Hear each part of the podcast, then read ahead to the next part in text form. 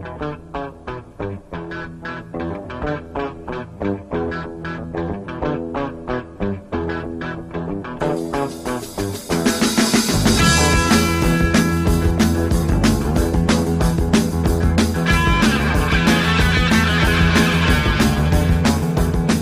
to Rogue is the basketball series. We took a little hiatus, but a lot going on. I know a lot of you out there.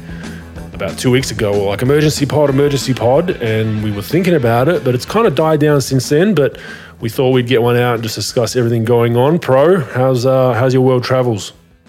Shit, finally fucking home. Two weeks. Greece, great trip in Greece was then Athens and then in the mountains.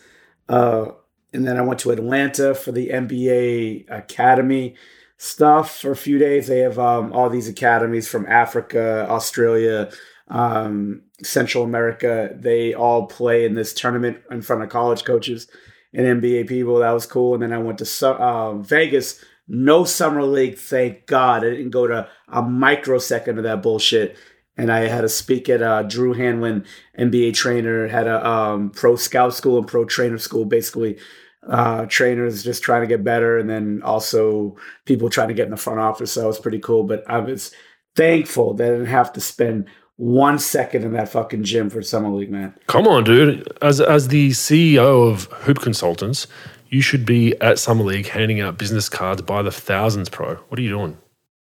First of all, nobody does business cards anymore. Second of all, they think I'm probably a pedophile. Third of all, um, I'd much rather watch that shit on TV. I got I got a couple of clients playing.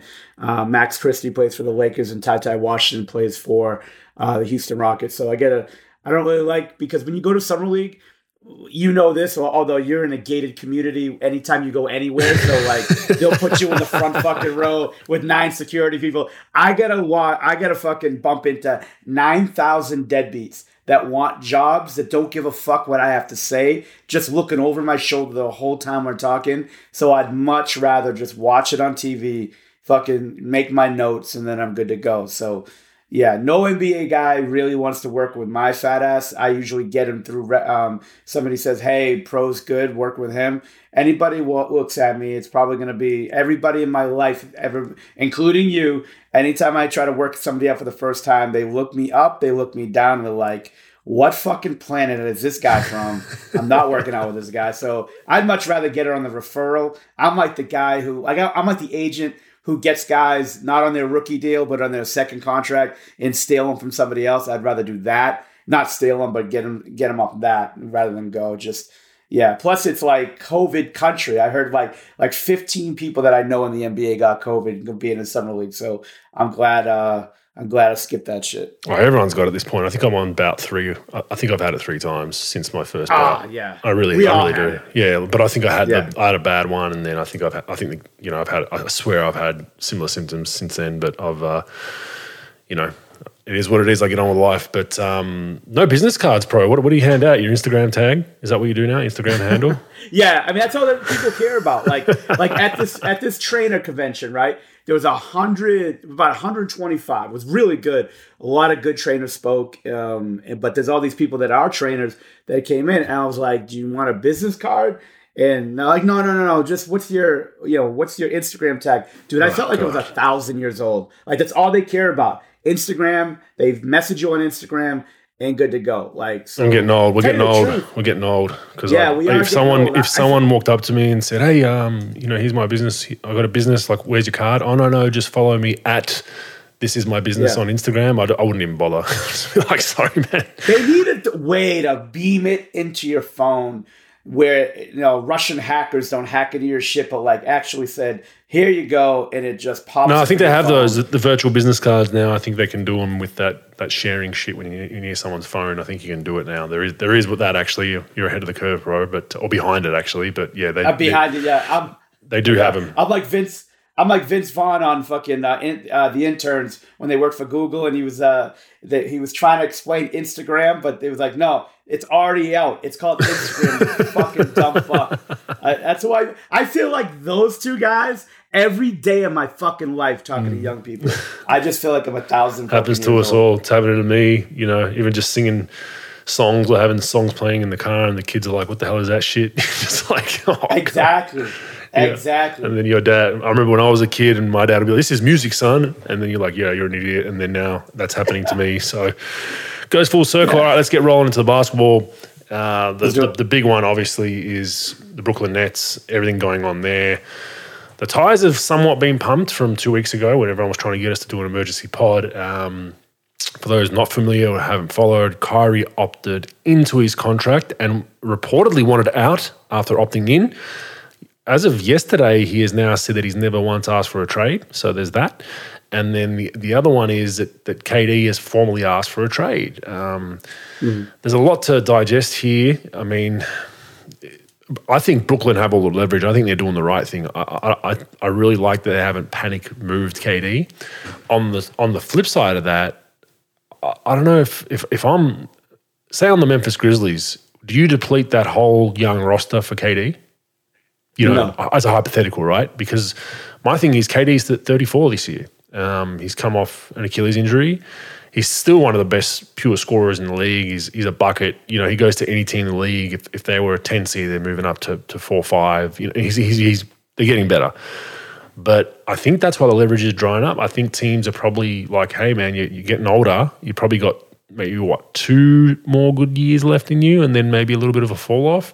So there's that. Um, he he's he's in some trouble, KD, as far as his leverage because he's got three years remaining on his deal or four years. He's in it for the long haul. Whereas Kyrie and James and a few other guys around the league, they people used to wonder why they would do these one two year deals. This is why they held all the leverage. James held it. Kyrie holds uh, probably not as much leverage because everything going on off the court, but that's why these guys did those short term contracts because they can then dictate wherever they want to go with their next move. I think where KD's probably messed up is he probably regrets signing that long term deal now because he's gonna. I mean, they could they could essentially keep him on the roster, but um, for me, pro, I, I think if if I was a betting man, I don't think he's moved before camp. I think I really think that Brooklyn have all the leverage. Uh, I would not be utterly shocked if this roster remains the same going into training camp, bro. What, what are your thoughts around that?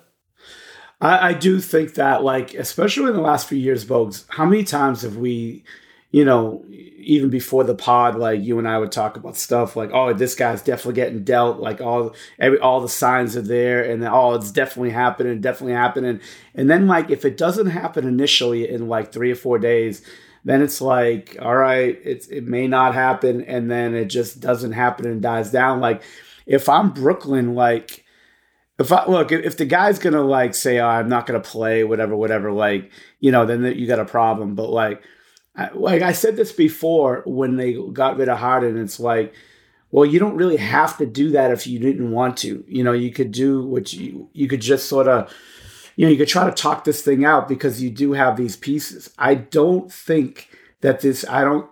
I don't think that's going to happen. Plus, their asking price is a little. I mean, look, I I get it. It's a pretty cool move to be able to be like, all right, five picks, four players, like. Yeah, you're like, come on, you're literally giving the whole organization for Your whole future, Durant. right? Yeah, especially Yeah, if you're if you're a mid tier young team that has some Yeah. good assets and picks and a young roster. That's why I, I, I just said Memphis out of the blue because they got a lot of young good guys. Do you take that risk to maybe get a championship in the next year or two? If you don't, you've then lost your whole future path for five, ten years, and you're back in a rebuild once KD retires or moves on. That's that's the point. Agreed. If the one trade I would do, Bogues, and I would really think about it right now as if I was Boston, I would probably think heavily about Jaylen Brown for Bruns uh, for for Durant, and I'll tell you why. Because like you don't have to give up your whole team. He's a big part of it, but like you you pair up you pair up Durant and you pair up you know Tatum, and then you still have Smart. You traded for Bridget, I mean Bridges, Brogdon. Brogdon. Yeah, Gallo. you've got all those other guys. Yeah, you got Gallo, you got Robert Williams. Horford's still giving you prob- something. Yeah.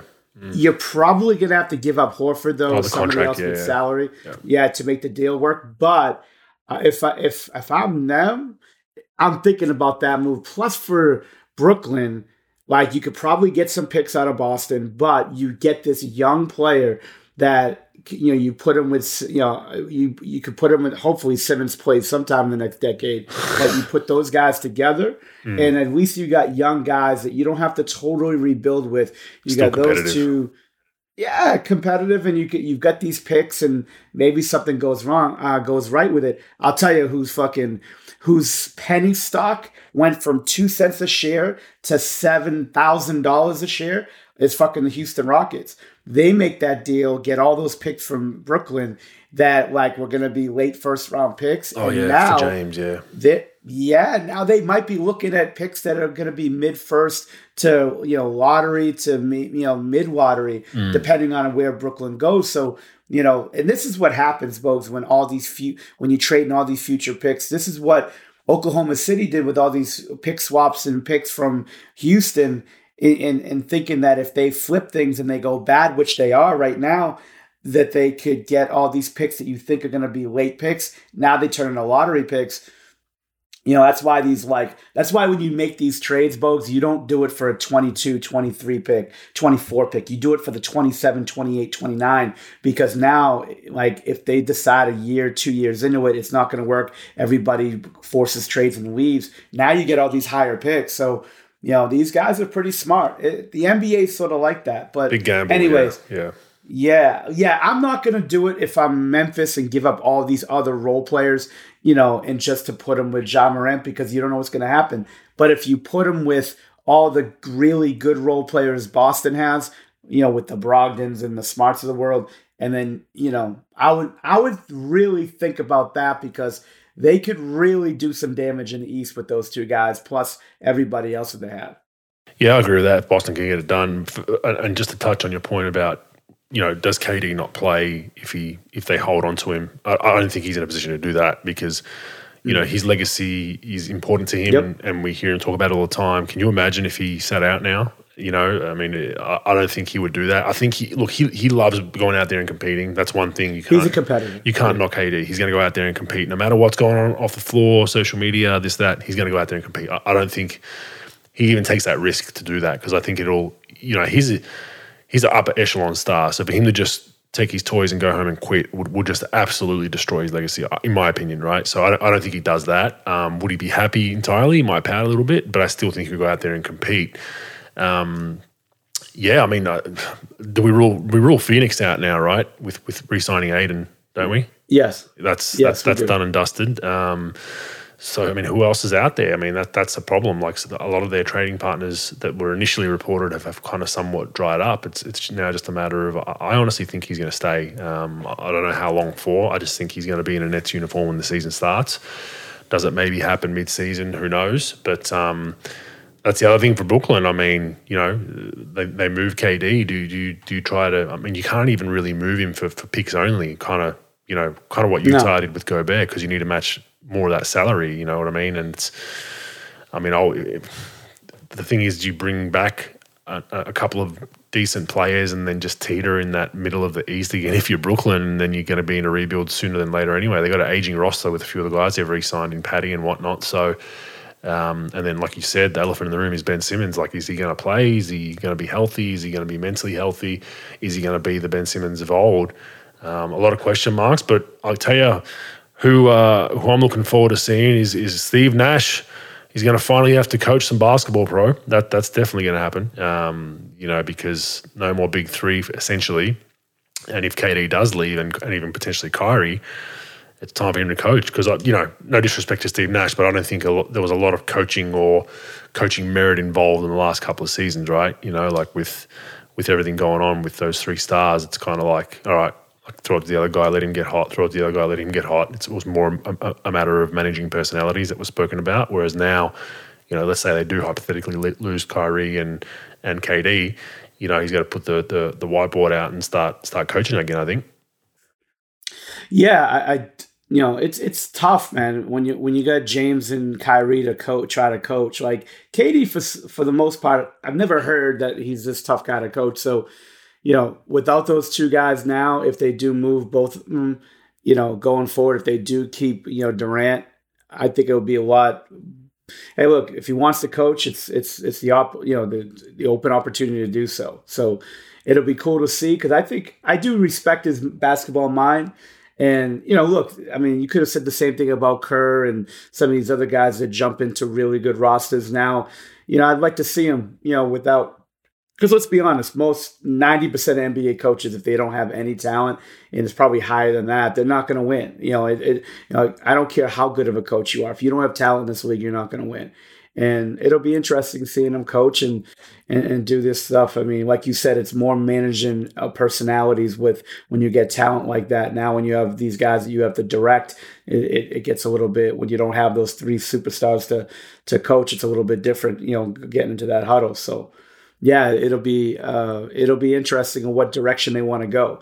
Like you said, they got all these aging players on their roster. What are you going to do? You you know you're not going to just get picks for Durant for um for Kyrie, you're just going to get, you know, two ships passing in the night. You're going to get another like unwanted contract. You're not going to get many assets back for the guy. So it'll be interesting. I think Bogues, like right off the top of my head, I think the only teams that would trade for KD, obviously the Lakers, but they have no assets. So I would say Miami, I would say Boston, um, I would say Miami, Boston, Toronto, and that's basically it. Maybe the Knicks throw you everything under the kitchen sink, you know, uh, to pair that up. But I doubt New York and, and, and Brooklyn make a deal together. But I would say the only real teams that are looking to make a move that that have the assets to do it, Miami, you know, centered around Herro. You've got uh, Toronto, you know, centered around Scottie Barnes, and then you've got that's basically it. Maybe Collins and you Atlanta, you know, does a trade around Collins and Boston does a trade around Brown. Those are the only like teams that have assets that can, you can move, good players you can get back, and then picks. I mean, I don't I don't really see anybody else really giving you the kitchen sink for the um you know for the right to trade for the guys. So that's that's sort of what I'm seeing. And what's crazy is you look at the Brooklyn Nets roster right now. Like mm-hmm. it's if, if everyone stays and nothing happens, I think they're still they've still got a chance to you know do they win the East?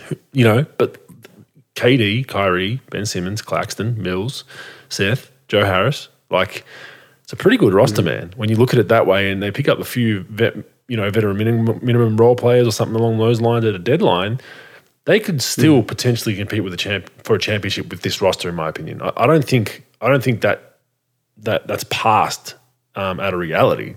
That's what's crazy about this. We're talking about somewhat blowing up their roster and what do they do, but you look at it and you're like, man, it's a pretty good. Like some teams would, you know, kill for that roster, right? So, you know, it'd be interesting to see if it just ran back as is with not too many changes, and they just made a few tweaks and they just kind of you know, Steve Nash has some some come to Jesus meetings. Their personalities get all on the same level, and they, like you know the whole league is against us. We can't do it. Blah blah blah.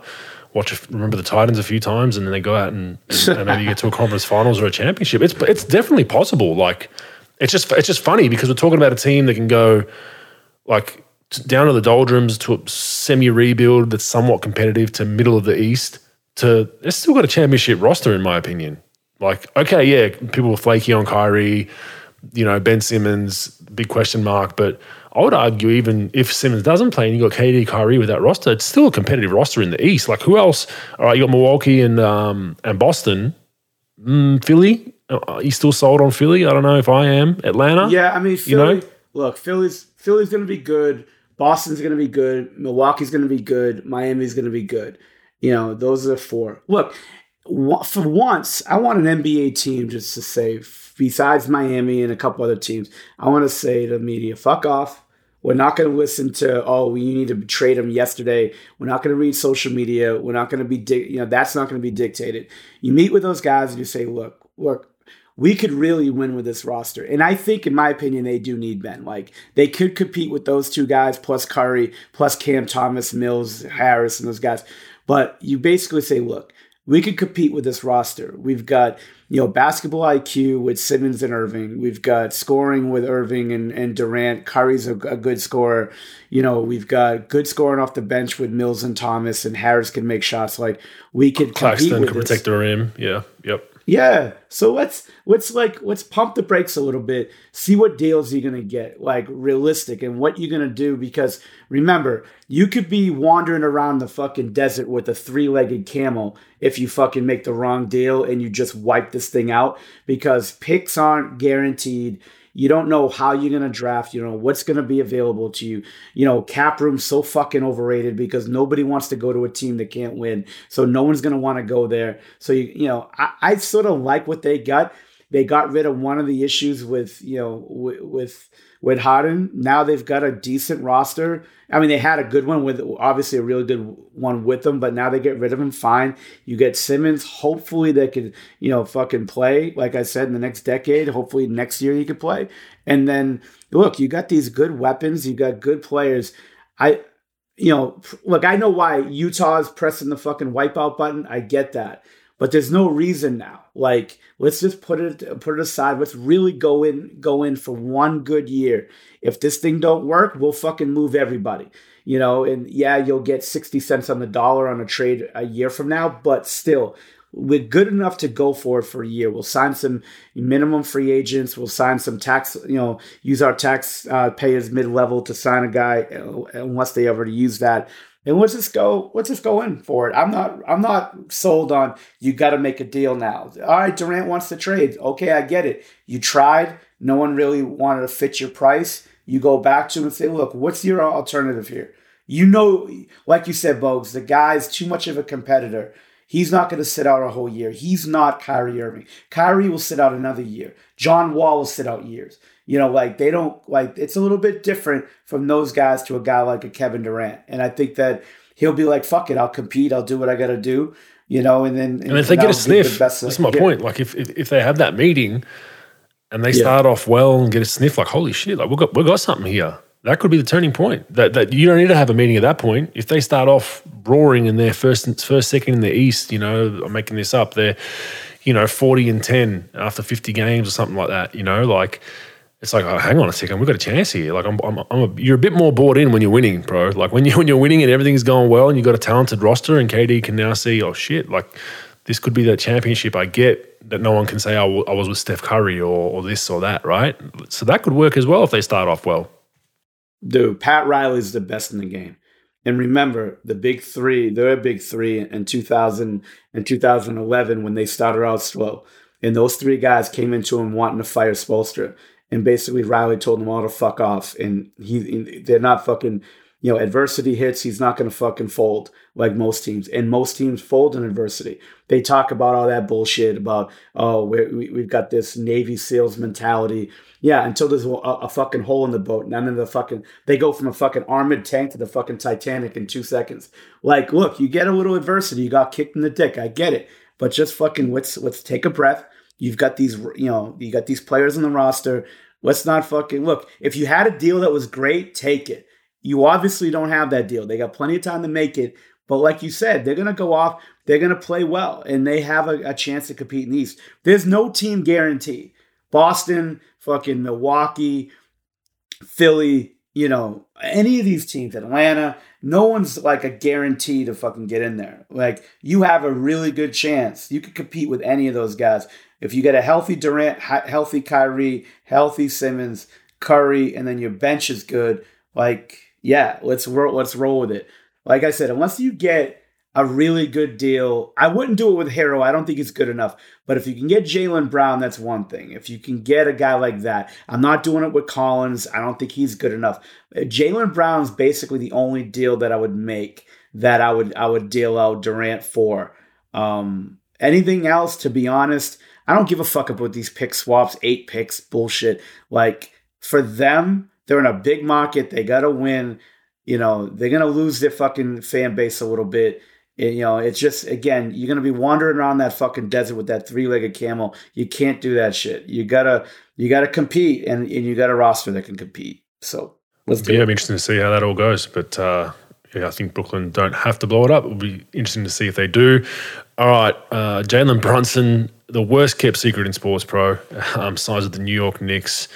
Um, four years, 104 million. I think the Mavs had a chance to get him at around about 22 million a year before last before his last season with the Mavs. Was that correct? It was around about 22. no, it? much More. cheaper. I heard. Was it? I read that it was like a Dorian Finney-Smith like contract. It was something like four years, 65. Oh wow. And I guess from what I read, and I don't know, I didn't ask anybody over there um, but like it was something like they wanted to, to have the flexibility of trading him for like these rules change every other fucking day. Like, you know, when you sign a guy, can you trade him for this, trade him for that? But I guess they couldn't trade him if they signed him. So they wanted to keep that open from what I read multiple sources. So they wanted to hold out and probably see his market value plus they could trade him. You know, I guess they could trade him easily more, you know, a little bit easily, but I'm not sure. But they could have gotten him from what I've read like 65 million. And he from what I read he was you know he was ready to sign it. And they were like I guess they balked at it and they were like all right fuck it. We'll talk about it in free agency then. And then nothing could get done and you know then he got all the leverage. And you know this Bogues. It's just maybe he got pissed and he's like fuck it. Like you know you know how it is. Like you don't think a team sees you for the value that you are you get you know you get in this tailspin of like i don't give a fuck what anyone says i'm i'm i'm looking to go. And new york dad's on the roster you know as a as a coach. Just a coincidence. That was a coincidence GM, just a coincidence. a coincidence. yeah. Yeah. Yeah i tried to be a nice guy before and say all that other stuff which was true. All that stuff was true but you know obviously dad's a great coach. Uh, it has nothing to do with his son's free agency and the fact they signed him, and the fact the Mavs are crying right now because they're, they're, they're alleging there was tampering involved, which of course there was. His dad's with the fucking team. like, well, folks, what team doesn't? no shit. Like, exactly. Like, That's my point. Yeah.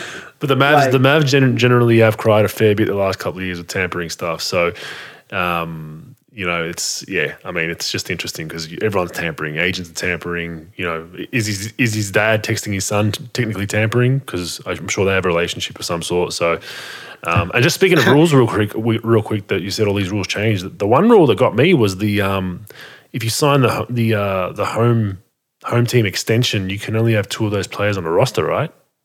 Something like that, yeah. Like I guess in a trade, you, you can't absorb have... another guy that's signed his his home team max, um, rookie rookie yeah. team max deal, right? You can't you can't then trade or an offer sheet. Yeah. yeah. or an offer sheet. So that was the issue with like, with Ayton and Simmons and all that kind of stuff, right?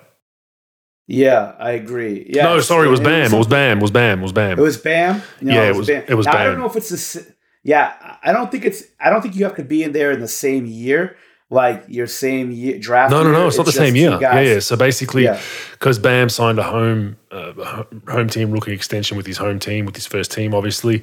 Ben did it with Philly. Ben's contract was moved to Brooklyn. Um, Brooklyn couldn't do a deal with Miami because of that Bam scenario. You can't Simmons would have to be in that deal in a three way to get him off the roster. So basically, you can't have Simmons and Bam on the same roster. That's an insane rule. Like, why the? It doesn't even make sense to me. Why would they do that? I don't understand. What's it protecting? It's it's it's one of the most silliest rules that I, I didn't even know it existed. Until I was reading some of these trade proposals, and I was like, why? what does what does that change? Bro, yeah, I mean, you let all these guys sign on one team if if you like, and you're okay with that, but you can't absorb two guys on a rookie. Like it, it shouldn't matter if the money works and you get the deal to work financially. I have no idea. I don't know what the advantage is, and I thought it was really fucking strange. But again, you know, people think that they go on like you go on trade checker and all that stuff in espn you could just make deals easy. It's not that easy. You get all these complicated rules.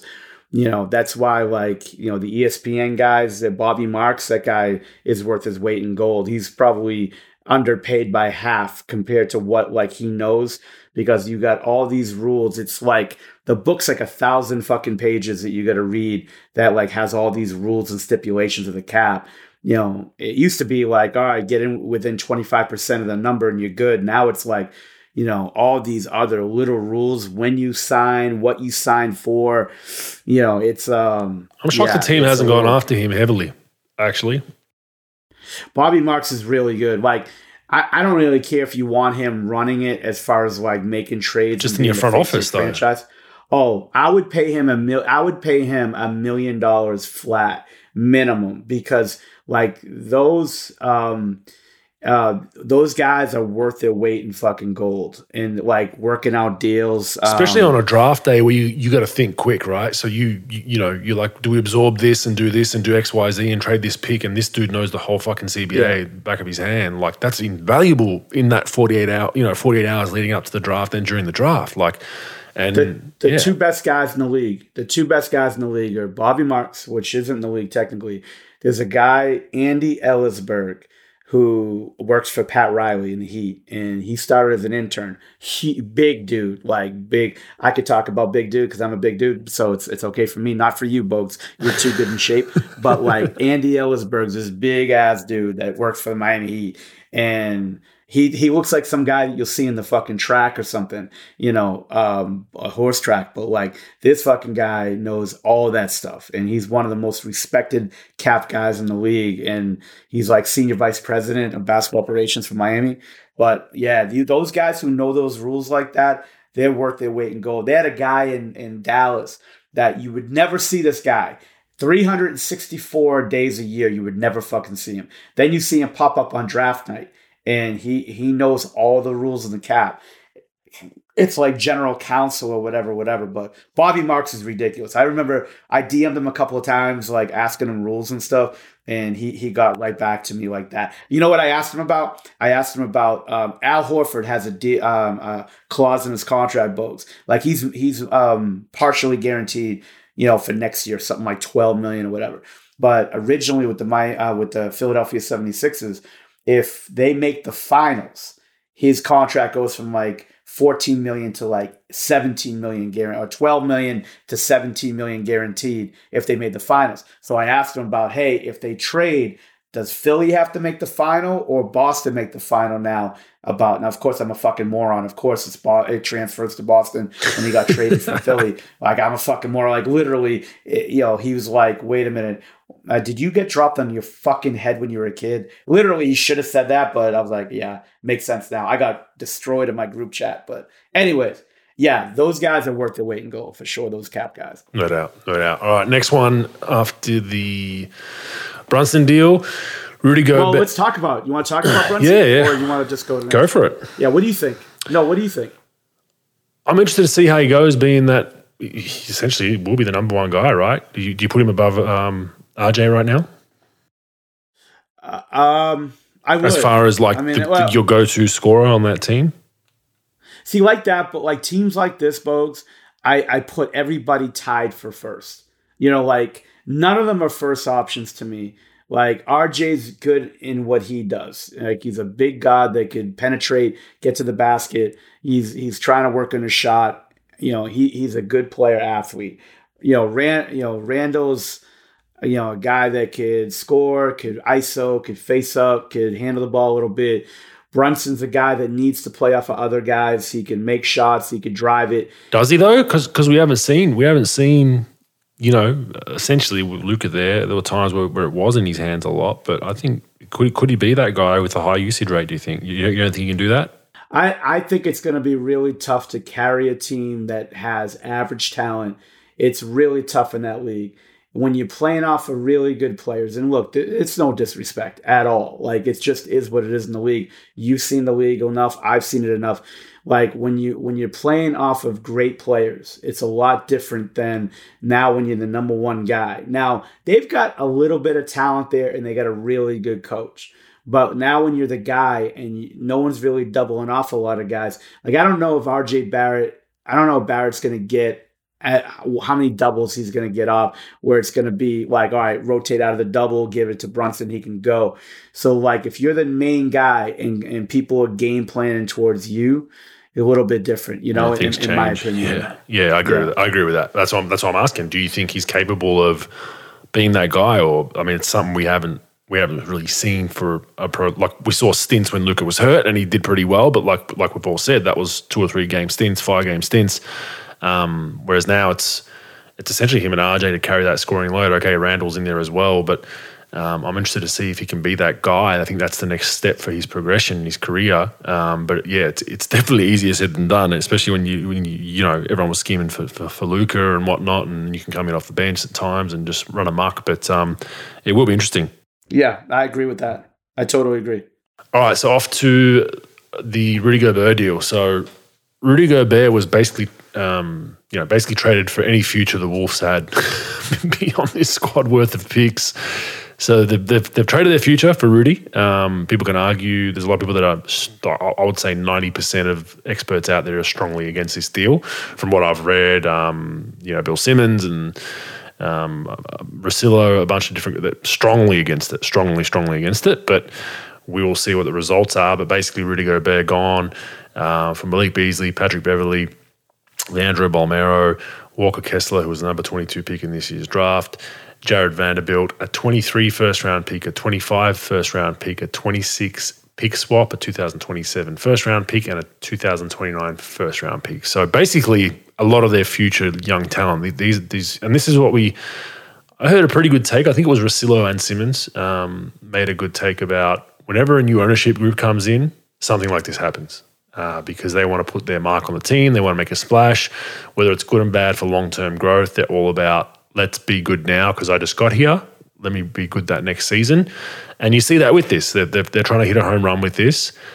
Um, I, I, don't know. Look, I think starting Gobert and um, Towns together is kind of the anti NBA at the moment. Two two big guys. I mean, albeit Towns is much more mo- mobile, mobile, but it's like playing the four and guarding some of these fours. Mm, I think where Towns was really good for them was playing the five because he creates a lot of mismatch problems at the five. So now, I mean, how, you, you've traded basically a lot for Rudy Gobert. Do you go to that smaller lineup with Towns at the five for for you know a, a decent number of minutes, right? Like, so is Rudy then just playing in the twenties? You've just traded half your team. You know what I'm saying? So there's that argument. What are they going to do there? I think they'll be better. I think they will. I think they can play together those two guys in a regular season. In the playoffs, that that's that's the question mark. What's it going to look like in the playoffs? We all know what happened to Utah the last three or four years. Um, they picked on Rudy a lot, and unfortunately, even you know, okay, they picked on Rudy out of the switch coverages and whatnot, but when he was off the floor, it was even fucking worse, in my opinion. Like I was like, with him off the floor, like their perimeter defense was was atrocious at times, especially in that series against Dallas. So I think I think Minnesota improve. I'm not sure. I'm not sure where I sit on this yet. Um, as far as I think they just gave up a lot in in in the future for you know, an aging Rudy Gobert on a huge contract, bro. I agree with you as far as I think the I think the ownership had a lot to do with it. I think that they're like, look, you know, we paid all this money for this team. We got to make a splash. We, you know, we won our play in last year. Um, no, that was a championship, wasn't it? oh, I was a play-in. Yeah, yeah, you're right. It was a you fucking asshole. yeah. Oh, um, but yeah, like that's the thing. Like they, they're like, you know what? We want to add to this and, and, and this and that they gave up a lot for sure, but you know, and it is anti NBA, you know, as far as how the game's played. It'll I'll be interested to see. I haven't really said anything about it as far as like I don't know what I think about it yet. I think they will be better, but the, my question is, you dra- you traded for a guy. Look, if that's your guy and that's what it took to get him, that's what you took to get him. I told you draft him with Danny Ainge. It's like you, you literally you know, he'll take your wallet, your fillings out of your teeth, your kids' trust fund money. he will take everything from you in a trade. It's no, it's no, like, it's ridiculous. The guy's the best trader I've ever seen. And he'll, he will, like, he won't make a trade unless he gets everything, almost everything he wants. And, you know, obviously he's proven that in the, in the past. Um, my thing is like you traded for a guy that can't get into a you know can't get into a game can't finish a game in the playoffs past first round you know in the last two years you know basically so what do you go with that you have a guy you know in towns who can't guard anybody for the first 46 minutes of a game and then you get now you traded for a guy that you can't play in the last two or three minutes of a game so i, I don't know where you're going with that are you better defensively are you do have this player that's great yeah and then also like on you know you know, it, it's just interesting to me about that trade. Like you have these players, maybe they think that like Edwards, the clock's ticking, maybe, you know, but like he, he still has to sign his extension. You know, he will sign that. And then he's, you got him for a while, you know, um, you know, Russell, look, you're to probably look to trade Russell anyway. Towns, you know, may or may not ask for a trade depending on how things are going. So it's like maybe they're like, hey, look, we got to make a move yesterday. Um, and Rudy's got his, you know, downfalls for sure. He's got his upfall, you know, he's got his upticks too. Like one of the best defensive bigs in the league, could block shots, rebound, all that. Um, you know, for all Utahs, you hear about their player development. They had him for 10 years. He still can't make a fucking hook shot or a free throw. I, I don't get that. But um, yeah, look, the picks, I don't know. Like the picks are what they are. Like they're they're gonna be mid first round picks. Uh, that you could pick swap. If this thing goes bad, obviously Utah is going to do what you know Houston did to Brooklyn and get all these picks that may not be worth a lot now, but in two years they're worth great stuff. Um, you look like who who said you can't play bigger? You know, with Towns being a shooter, you you add. We saw it with Boston, right? We saw it with Boston. Yeah, and that's the thing. Like they said, oh, you can't have bigs, you can't have bigs. And then in the playoffs, you know, people are killing people for not being big enough. So it's like, where, do, like, where do you really stand on this? Look, Towns can shoot. There are teams that don't guard anybody. Look, Houston with D'Antoni didn't guard anybody, but they fucking scored. Like there are teams that could score that could go deep in the playoffs that don't really guard anybody. I get it. Like, okay. Um, yeah, fucking go for it. See what happens. I mean, look, every time you say, "Oh, this will never happen," things tend to happen. So let's see where the fuck go where this goes. They get a veteran big that's a good player. Yes, he's aging, but you know what? Like, you know, look, every fucking contract in this league, I'd say 99.2% of these contracts are tradable. So if if it doesn't work, you could trade guys and you could, you know, you could try to retool. You know, the media lets you off the hook you know, God forbid you're a GM that's over 32 years old. They kill you for that. But if you're a team that just trades everybody away and says we're retooling and we're going to get pick swaps and picks, they fucking love you. So it doesn't really matter. Like, let's see what happens. If it works, great. If not, you trade, you keep Edwards and you just fucking trade everybody else and you try to make a deal and, you know, you try to sort of build through Edwards. Um, I think that this could work. I think it could be pretty good. But look, look at the teams you're competing with in the West, though. Regardless of what fucking trades you make, like you know, the West, you've got fucking, you know, obviously you got Golden State with Clippers, Golden State, Memphis. You know, uh, Denver's good. You know, Phoenix you got to deal with. That's just five. Yeah. Yeah. And then Dallas is good. And then you got, you know, you got Dallas who's good. Oklahoma City's the young. New Orleans is coming up. Yeah. Yep. New Orleans is better than fucking Oklahoma City right now. Like you've got guys. You've got a lot of fucking guys here. So it's interesting. And I think I think Minnesota probably make this deal too, knowing that full well they're never going to have a chance to get in front of a guy like that in free agency. Probably, you know, like maybe, maybe, maybe, but like they're not going to go out and get a star or like when, when look when Rudy was a free agent when he signed his big extension with uh, the first time, I guess, um, you know, there's a lot of teams that were knocking on the door. Um, they would have been knocking on the door if he was unrestricted, right? So it's yeah, I think this is a move that's we're not we wouldn't get this names a big name like this in free agency um, necessarily. Uh, we'd be a second, third, fourth option, and probably had something to do with it. But yeah, I'm interested to see how it works. I think it's it's non-traditional on today's analytical way of playing and structuring a roster. But let's see if it works. We know, like you said, you make a valid point. Towns is, you know, he's he's he's. I think he's a big man version of what Tatum was a couple of years ago, um, in my opinion, where he's he can be better defensively. He just he just doesn't bring it defensively because he's so good offensively. Whereas I think Tatum took a big step this season doing that. Like he re- finally realized I need to be average, if not a little bit above average, for us to be a finals team to defensively, and he was. Credit to him, he was sensational. He, he really grew defensively, and I hope he grows again next season and becomes a talking point defensively. But that's where I think Towns is as a big. I think he's just that's why they brought in Rudy. It's a glaring hole. They're like shit. Like you know, we need we need someone to protect the paint a little bit better. And and Towns is capable of it. Like he's very very athletic. He's long enough. He moves well. Like he can be a better defender. He just needs a coach that demands it from him. You know, if if he just gets to an average level and they've got Rudy back there, they they'll make a splash. So I'm looking forward to to seeing how that goes. But uh, yeah, definitely a, a, lot to give up future wise. But you know, who knows? Those, those future picks could be bombs anyway. You know, you, that, that's the thing with with some of these future picks. You might not get, you might not have a good draft. That there might not be a good draft that year. There might not be, you know, you might fall to a shitty number and and, and lose out on the top three or four guys. So, you know, I guess trying to win now for these owners is important and. We'll see. We'll, you know, we'll look back with, with hindsight in about six months and evaluate where they're at. Donovan Mitchell, pro. if he ends up in Miami, did the Jazz let the wolf in the hen house? That's my question, pro.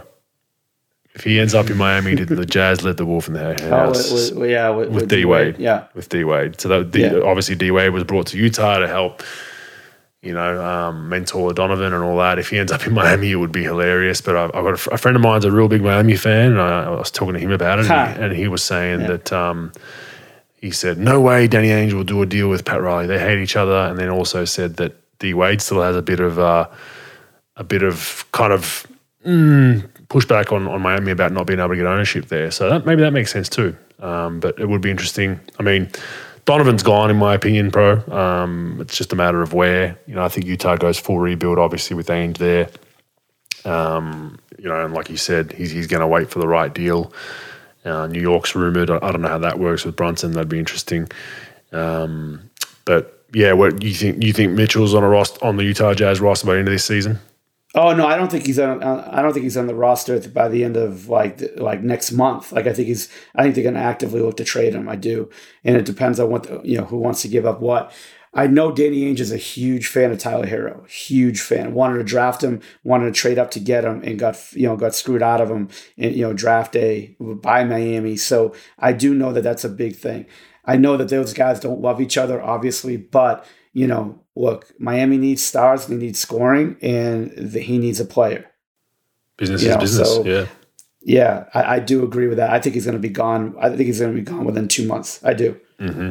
Yeah, interesting to see where he ends up. But yeah, Utah's Utah's gone the full rebuild, um, which is a shame. Though you know, I wouldn't say they were close, but they had they had a they had a solid team for so long. They just couldn't get over the hump, and albeit stuck in a conference with Golden State and Dallas and some of these teams that are just so good. It's just, um, yeah, I mean, that, that's that's the reality and harshness of this business. Um, you know, second round max, and that was it. That's all they had to show from that roster. That that was was a pretty pretty good roster when you looked at it from from start to finish with a great coach and a great fan base. So hopefully they'll bounce back, but they're in a full rebuild. Um, we spoke about it briefly earlier, but uh, Gallinari and Brogdon at Boston, I love this move. Um, I think it is exactly what they needed. Uh, we spoke about it during the finals that Boston, their bench was just not not great. I mean, Derrick White was probably their only shining light throughout the playoffs, and then he dried up late in that finals. Um, and you felt like when Derrick White didn't have a good game and a good punch off the bench, they just they just didn't have enough. Um, so I, I, like this. It brings you know Gallows, a seasoned veteran, can get to the free throw line, really good at drawing fouls, can shoot the three ball, and Brogdon, obviously an injury history, so there's a bit of risk there, but I think this is a risk they have to take, had to take, and I, I like this shoring up there. I think they've got better, um, and you know, there's not many teams, uh, championship teams, that can, you know, get two good players like this, and and further better themselves. And I think they've done a great job with these two pickups, bro. Yeah, I totally agree. I mean, when you when you when you make these deals, first of all, when you make the Brogdon deal and you gave away nothing, literally nothing. I think you what did they give up a pick or something? But the, the players are all stretched out and they're all gone. And then you, you get Gallo in free agency and you basically add to your roster without really giving away anything. You didn't lose anybody. Um, and yeah, so the Pacers, the Pacers got. Sorry to cut you off. Uh, Pacers got yeah, Daniel okay. Theis, Aaron Aaron Nesmith, Malik Fitts, Juwan Morgan, Nick Stauskas, and a 23 first round pick. So essentially a pick and Theis and the other guys are you know, Stauskas has already been waived and a few role players. So yeah, you're right, not much. No, you know, that's basically what you. It's it's literally like you know, it's literally like money laundering in the NBA. You basically get off a deal, they give you a bunch of garbage and a pick back, and that's basically what you did the pick for. You know, you know that I, love this deal for Boston. I you know, I think it's great. And then Indiana gets up Brogdon, and they were able to make a make a deal for trying to get an offer sheet for for Ayton. So I like it. Yeah, I like it for both teams. Mm-hmm. And and obviously Gallinari too. So good for yes. good for them. Uh, all right. So a few uh, Australian contingent. Uh, Joe Ingles signs Milwaukee for a one year deal. Uh, reportedly should be healthy by December or January. I think this is a great pickup for Milwaukee.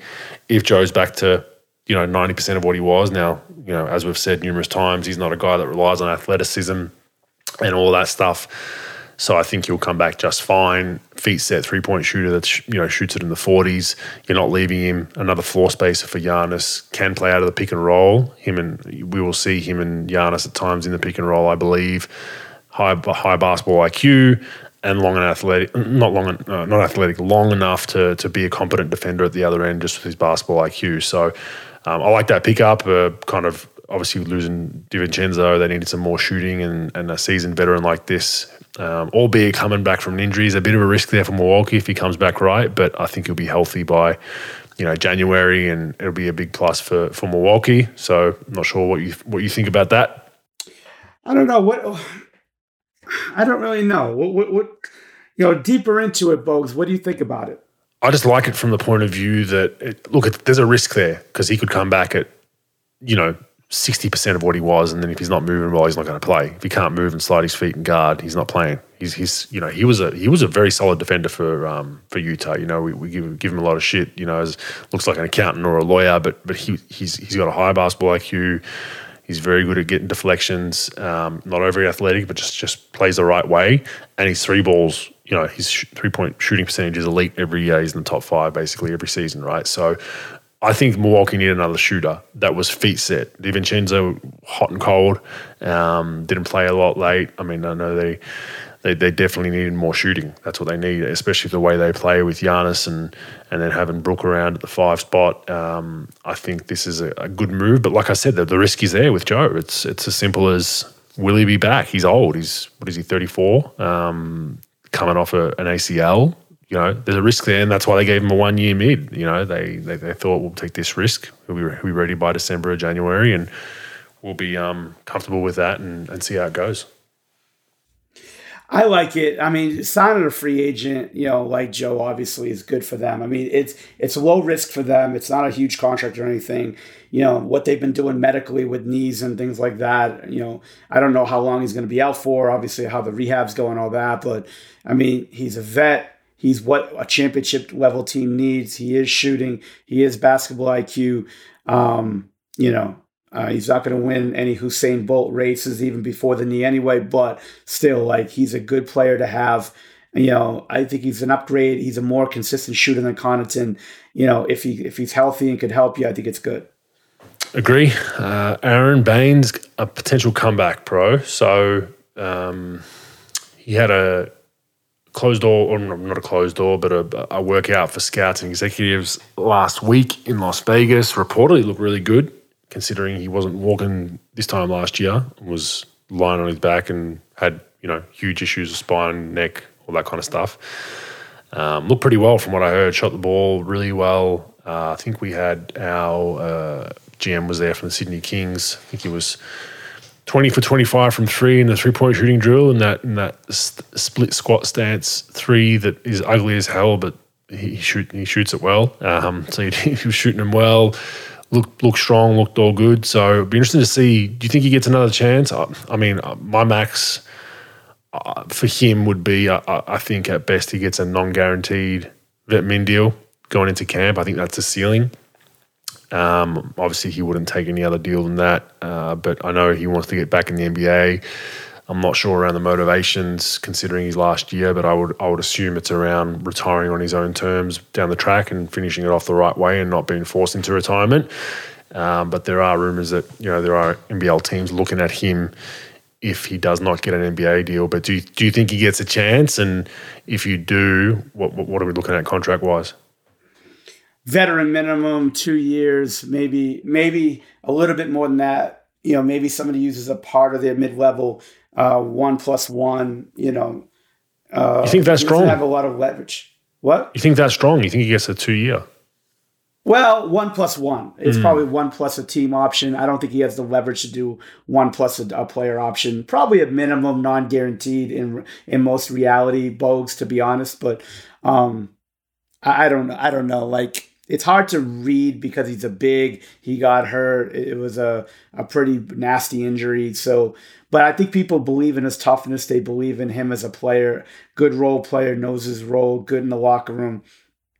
I think that like a team might take a take a flyer on him non-guaranteed or they'll give him a one plus one. They say you know what?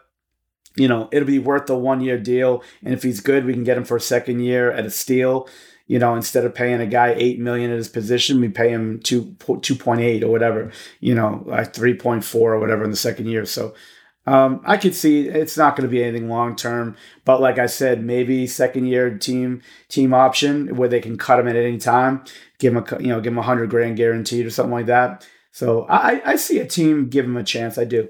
I I, I would uh, like to see Boston reach out, pro. Um, I think he'd be a good fit there. He's been there before. He knows their system, knows a lot of their players. I think he'd be a nice little tool up for a championship run. And you'd, you'd have there'd be a lot worse third bigs on your roster than than Aron Baynes. Um, so, and I know they lost Theis in that trade.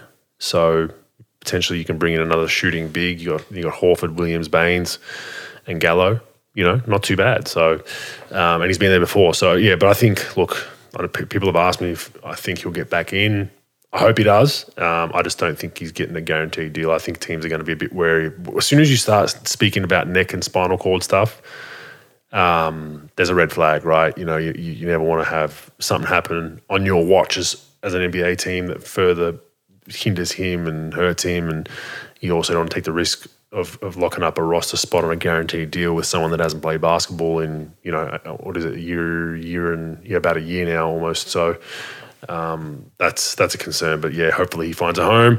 Jock Lan or Landale, sorry, pro. Um, San Antonio to Atlanta and off to sunny Phoenix. So uh, he got moved in Atlanta to Atlanta. Uh, he kind of let us know that was going to happen. Um, we, we tried to, you know, just talk him off the ledge a little bit, old Jock, but no, he was all right. And then en- ends up in Phoenix, which was great. I think it's a it's a good spot for him. Um, hopefully, do you think he's found a found a little home there for this season, pro, or you think they'll they'll potentially make will you know, especially with this KD stuff now drying up. That was my one concern was as soon as as soon as poor old Jock got traded there, and then the KD thing came out, and Phoenix was rumored. I was like, you know, he could potentially be a throw in again um, at the bottom of that trade list. And I don't think that's going to happen now. But do you think he's found a home for the season in Phoenix? You never know with this fucking NBA bogues. Like, you know, everybody lies. Nobody tells the fucking truth. And, you know, you, you never really can read things because trades could happen, moves could happen. You got to clear space. You got to clear roster spots. You know, you, you just never know. Um, I think he does. I think he's a shooting big. I think – you know, like Saric has been hurt. Like he hasn't really been able to really contribute the way he could.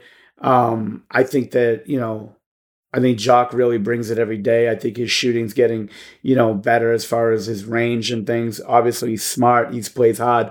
Um, his hairdo still fucking sucks, but he's still he's still you know a good a, a good fucking egg. But um, I think I think he's a solid pro. I think he's a guy that he's a young developing player, even though he's a little up in age, you know, for a developmental player. But like he, I think he's he he showed a little bit of growth last year. He showed a, a little bit of resilience and things.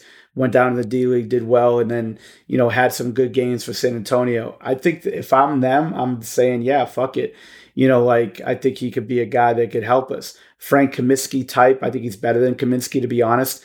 And, you know, I think it's someone that you could give a little bit. They need help because, look, CP looked like he, you know, he was aging last year. You know, he didn't look great in the playoffs. Um, you know, you got Booker, you got Ayton, you've got Bridges. Um, you know, I think you just got to continue to to get these little pieces that could do small things, make shots, set screens. You know, I think he's someone that you could at least, you know, give him give him until you know trade deadline, see where he's at, and really evaluate if you want to you know you know you want to have him long term in your roster. I think he's a good player. I think he's solid. I think they, I think he'll stay. Um, I think the KD thing's dried up. I don't think they're going to make any other big move.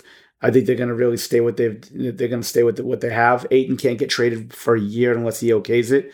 So it's going to be, you know, it's going to be Booker, Ayton, and, and see, you know, Chris Paul and then in Bridges, and then just everybody else battling for that fifth option, sixth option, seventh option. I think he's got a chance. Yeah, and he, and he look, he runs the floor really hard and has a three ball. So whenever you put that someone like that next to Chris Paul, um, if he does get some minutes of Chris Paul, you know he'll, he'll get a few easy, cheap buckets. It's just a matter of making them. So uh, Chris Paul will get him a few feet set wide open threes, a few transition runouts, it's a matter of Jock just finishing those off and earning some minutes. So be interested to see. But I'm glad he's on a good team. Um, he'll be on. You know, I think he's he'll be out there a bit more now as well. Like if he does play well on a good team, I think that'll help his help his brand and his leverage. Well, not brand. I hate using that word. Help his leverage as a, as a player to hopefully get a long term deal in the NBA.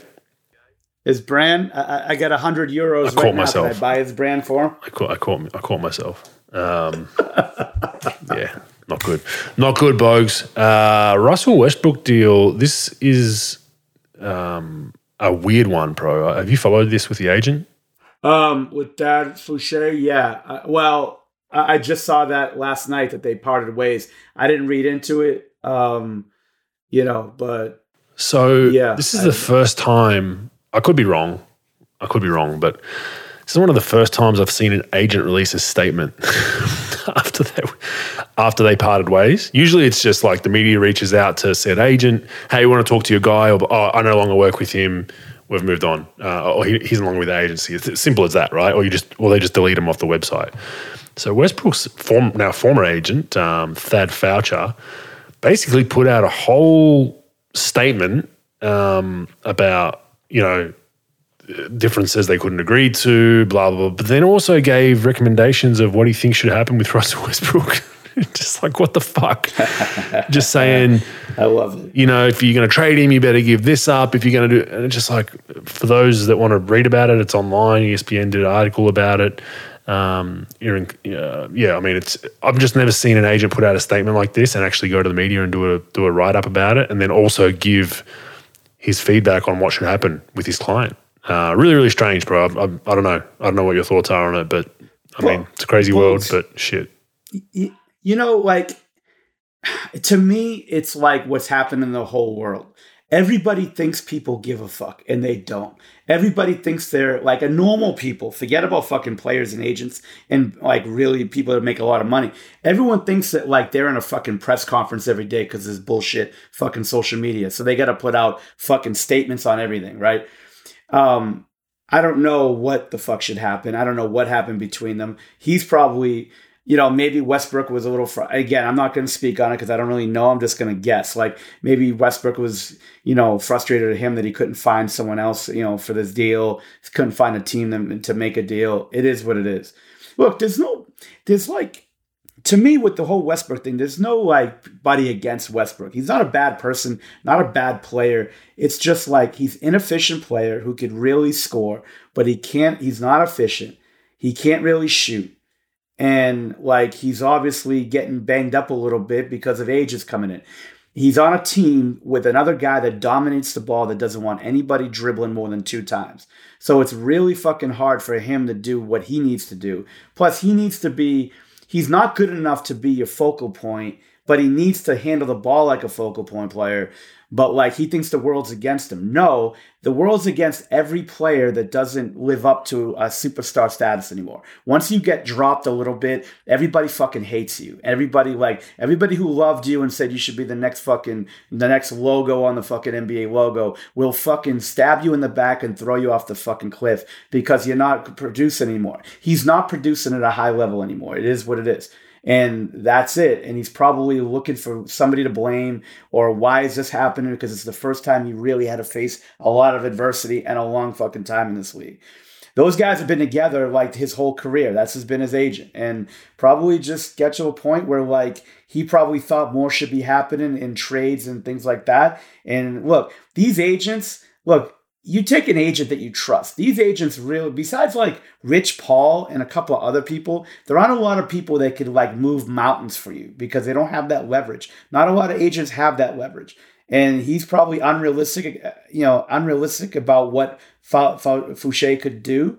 And Foucher maybe just fucking tired of dealing with it and just said, fuck it, we got to go because I'm not, I can't make these moves anymore. You're at the end of your career. Nobody really wants you like that anymore. You're going to be a throw in and you're going to be a fourth option or a third and a half option wherever the fuck you go. And he probably doesn't want to hear that. And maybe Foucher, doesn't want to tell him that. But that's sort of the reality of it, you know, because I hear all this shit, I read all this shit about everybody's against Westbrook or whatever, or like Westbrook sucks or this or that. You know, like people talk about like he's never been a good player before, but this whole thing with the agent's weird because those guys have been together for so long. It's just But let me read you the this is quotes. So, so, so he goes on to talk about um, previously, you know, I've done trades with Russ. Each team's gave up valuable players and, and assets every time Russ was in trade talks, blah, blah, blah. Also goes on to say, now with the possibility of a fourth trade in four years, the marketplace is telling the Lakers they must add additional value with Russell in any trade scenario. And even then, such a trade may require Russell to immediately move on from the new team via buyout.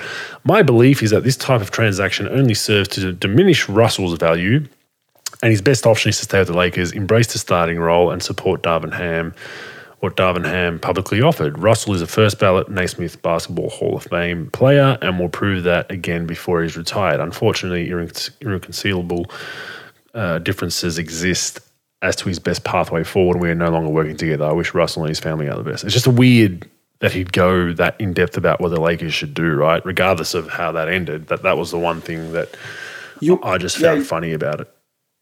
Sure, you want to get value. You want to get value back for Russ. Here's what you do: you trade a 1960s Jerry West and fucking Elgin Baylor, and you'll get fucking value back. He's got no value. He's got a huge contract that people sign, older age guys sign, and like first couple years is great, but like at the end of their fucking contract, now you're looking at like a $45 million, $50 million fucking contract that nobody wants to take on. It's not got nothing to do with Russ. He signed the contract. The team signed him to that fucking deal. It is what it is. It's nothing the Lakers aren't trying to do. The Lakers have very little to no value on their roster. They got LeBron.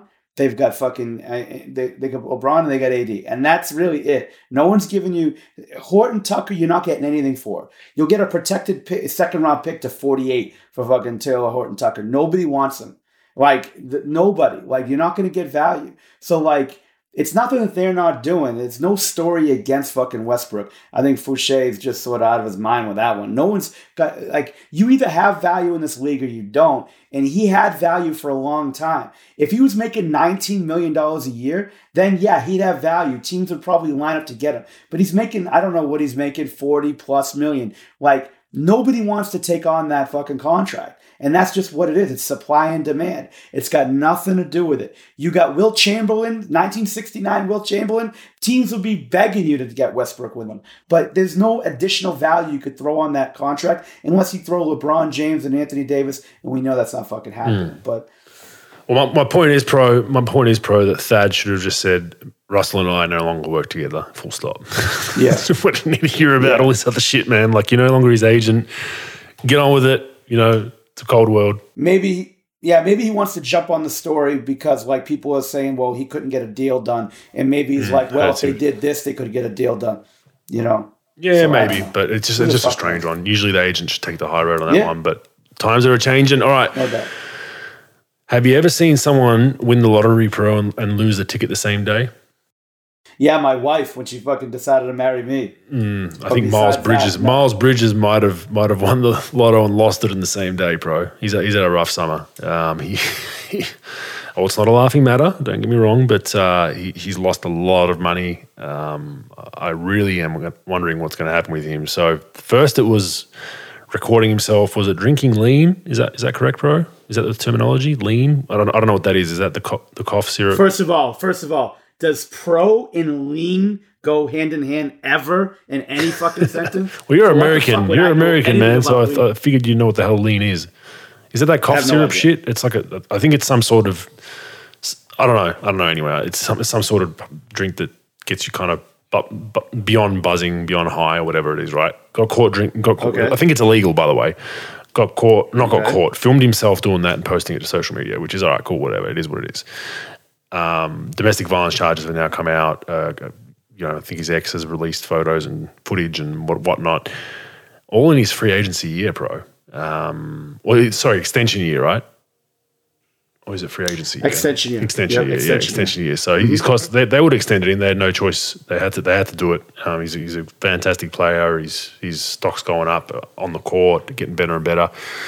But yeah, he's, he's cost himself a lot of money. And um, I was speaking to a friend about this, and he's saying like, why would he do that? Like, why would he? And I said, man, if if I'm, you know, my, like my agent when I was going through my extension, my agent was was calling me every single day like, hey, what are you doing? Because he, he basically said, don't play five on five. I don't want you doing anything crazy. Don't go jet skiing. Don't go skydiving. Don't go. I don't even want you to fucking ride a bicycle. Like until we've we've we've figured out this extension and you've signed it, I don't want you doing anything. And I, I got it. He's like he was stressed. You know, something stupid happens. You roll your ankle, whatever. Right? He would call me almost every other day. Hey, you're not playing five on five. Are you? I don't even want you playing one on one. Right? And I, I got it. And I think this was a similar conversation that Miles Bridges' agent needed to have. Like, listen, I know you're a little wild. You like to party. You like to do this and do that. Whatever you're doing, doing it, do it at home until we've signed this contract. Whatever you're doing, you know, obviously don't beat up your ex girlfriend or girlfriend allegedly. Um, don't do that. Don't don't post drinking lean. Don't go out. I would I would even argue don't go out partying and being wild. Don't go do all that. Just lock it up until we've put pen to paper. And then, like most NBA players, you know, do what you got to do after you've signed the the guaranteed deal, right? But just yeah, you just hate to see it with some of these young guys. Pro, look, I still think you'll make some decent money going forward but he's lost out on a lot of it, and especially with that public perception, um, whether guilty or not, uh, with domestic violence, as soon as that's attached to your name, whether you're guilty or not, um, it's very hard to come back from that. Folks, I'm, I feel very strongly about this subject. I, I did, you know, I mean, this is, to me, it's like, it's worse than drug issue. It's worse than, you know, any, any really big time thing a player can do to wreck their careers and I'm there's there's no excuse for this. None, zero, zilch. You know, not only yes, that that agent should be calling him every hour on the hour, telling him not to fuck up, putting him in a fucking padded room until his fucking signing day, but like you know, but just to put hands on a woman is is disgusting in my opinion. And like you know, if I was the league, I'd ban I'd ban him for like four years, uh, two years, for three years. I'd ban him. I, I there's no like with all these women's rights that everybody's standing up for these days now you're going to let this go and you're going to let someone sign this guy. If now look this it, you know we all know it could be most likely it's not made up or anything like that but we got to everybody's innocent until proven guilty. But if all this stuff about women's rights you know women hiring in the league women's rights women's rights women's rights and then you allow this to happen and another team to give them more than a dollar next year, to me, it, it, has got to be no tolerance with that. I mean, there's nothing in the CBA, right, with this kind of stuff. I think there is for charges of, of no. felonies. I think there is something, right? They can just nix the deal, essentially, right? Yeah. They can just say your, ter- your contract's terminated, but there's yeah. nothing to say there's a certain number of time you can't play or a suspension or. I don't, yeah, no, you're right. Uh, this is a, this is my own fantasy world. You're right. There's no. I don't think there's anything that they could do unless it was like a murder charge well, then you're or something jail. like yeah. that. God forbid. But I think it's just. yeah. Yeah, I think it's despicable. Yeah, right. Yeah, I think it's despicable. And, oh, no doubt. If you know, it's just if, if it's, it's, like I, like I said, it's alleged at the moment because um, it hasn't gone to court. But if it's if it's the truth, I mean, it's. But all these social justice warriors in the league, all these fucking guys, like they don't want to say anything about their own. They don't want to say anything. I don't care if it's my own. If it's my own kid and he did that, I'd be against him. You know, like that's big with me. I'm, you know, I do not fuck around with that shit. And I, I got your back a thousand. And anyone who's ever worked with me or been around me, I got your back a thousand percent unless you give me a reason not to. And that is a big fat ass fucking reason not to have your back with some shit like that. And that's just how I feel about it. Totally agree. Yep. Um, not good. Not looking good, and has cost himself you know, a lot of mental well-being, um, her, him and obviously the lady, and and then um, you know, just contract-wise, not not not not good, not good. And and to my point earlier, I mean, if you're doing that, there's nothing really an agent can do. so, mm. no, you know, no. Uh, does an agent really have need to have a conversation with you to say, hey, uh, don't beat up, don't beat up your girlfriend, man? Oh, okay, gotcha. No. You know, so um, probably a silly thing for me to say at the start there, but yeah, just more the point of like you try to you try to be as best behaved you can before you sign an extension, and that's one thing that are getting crossed off. All right, we're going to go through all the trades real quickly and all the kind of bigger name signings that I've thought have gone on. Um, stop me if you want to discuss one pro if anything tweaks yeah, Bogues, no one gives a fuck about 900 of them. Like, no, no, no, we're not going to go through like, all of Give me yeah. like, the, yeah, give me like your I mean, 20, 25 that you well, like. He's, there's a few traits. So Alec Burks, yeah. Nerlens Noel, 23 second rounder, 26 second rounder, cash considerations. Um, oh, can we talk about Windhorst, by the way? That Windhorst deal about, um, about that trade that Brooklyn made with, remember Brooklyn made that trade with Utah where they basically just, Royce um, Royce O'Neale, and then he made it sound like it was like a fucking, you know, it, it was like a, you know, a fucking like mystery movie or novel that Utah was His hands and fingers were going all over the place. Yeah, first of all, it's fucking hilarious. But like, that's how the media gets you. Like, they want it's so clickbaitish. Like, they're up to something for sure. Yeah, he's up to something. A player that's not gonna fucking help him. He's gonna take about eleven million off his fucking payroll, and he's gonna get a pick in return. That's all that was. And fucking, he made it sound like it was a James Bond fucking episode where there was a fucking terrorist bombing that's gonna happen for God's sakes. No, it was a fucking, it was a salary dump. Get him off my fucking books. We got a pick in return, and let's fucking move forward. He is fucking hilarious though. Just He looking is. at him, yeah, without even trying to be. But Yeah, he is. It- that was pretty funny actually. So people can watch that. But there's the memes. It's popped up on memes everywhere. But he's Yeah. he's kind of body language and all through it, and just went on this rant that did fucking went nowhere. It was just like everyone was like, nowhere. "What?" clickbait, yo, clickbait. It's like you know, yeah, it's Yeah, it wasn't good. unbelievable. But back to the deal, pro. That that was a decent. Sure. Uh, I don't understand this too much for the Knicks. Just just clearing cap space, basically. Um, they got back Nikola Radicevic in a 25 second rounder, but they gave up. I thought Burks was okay for him last season, up and down. Noel was okay. Um, I, guess Mitchell Robinson's going to take all those minutes, but I mean, what's what's the point of this deal? Well, Bogues, it takes money. Like Nerlens had money left. You know, Burks had money. You know, left. Like those guys had money. Um, let me just look at the money real quick and just just give it to you. Knicks salary. So like Burks had nine, uh, ten million dollars next year. So it takes off ten. Nerlens had nine million off. So basically, Clear they were space. able to, tr- yeah, they were able to get cap space because they needed it for Brunson, and Yep. there was no, the, yeah, so they needed it. To, that's all it did. You That know, would make sense. It's money laundering in the NBA, basically. Gotcha. It's just like, Easy yeah, that's all it did. Yeah. All right, uh, Kings acquire Kevin Huerter from uh, from Atlanta. Justin Holiday, former teammate Maurice Harkless, and a future first round pick goes to Atlanta. And the Kings get Huerter, not a bad pickup for them. Um, nothing too too flashy with that. Jerami Grant, um, Ismael Kamagate, which is the number forty six pick, go to the Blazers um, for basically the 36 pick, which is Gabriel Procida. Uh, 25 first round pick, 25 second round pick, 26 second round pick. I mean, Jerami Grant was on the hot seat. It seemed like the day he signed in Detroit. So it's good to finally have him out of trade rumors for now.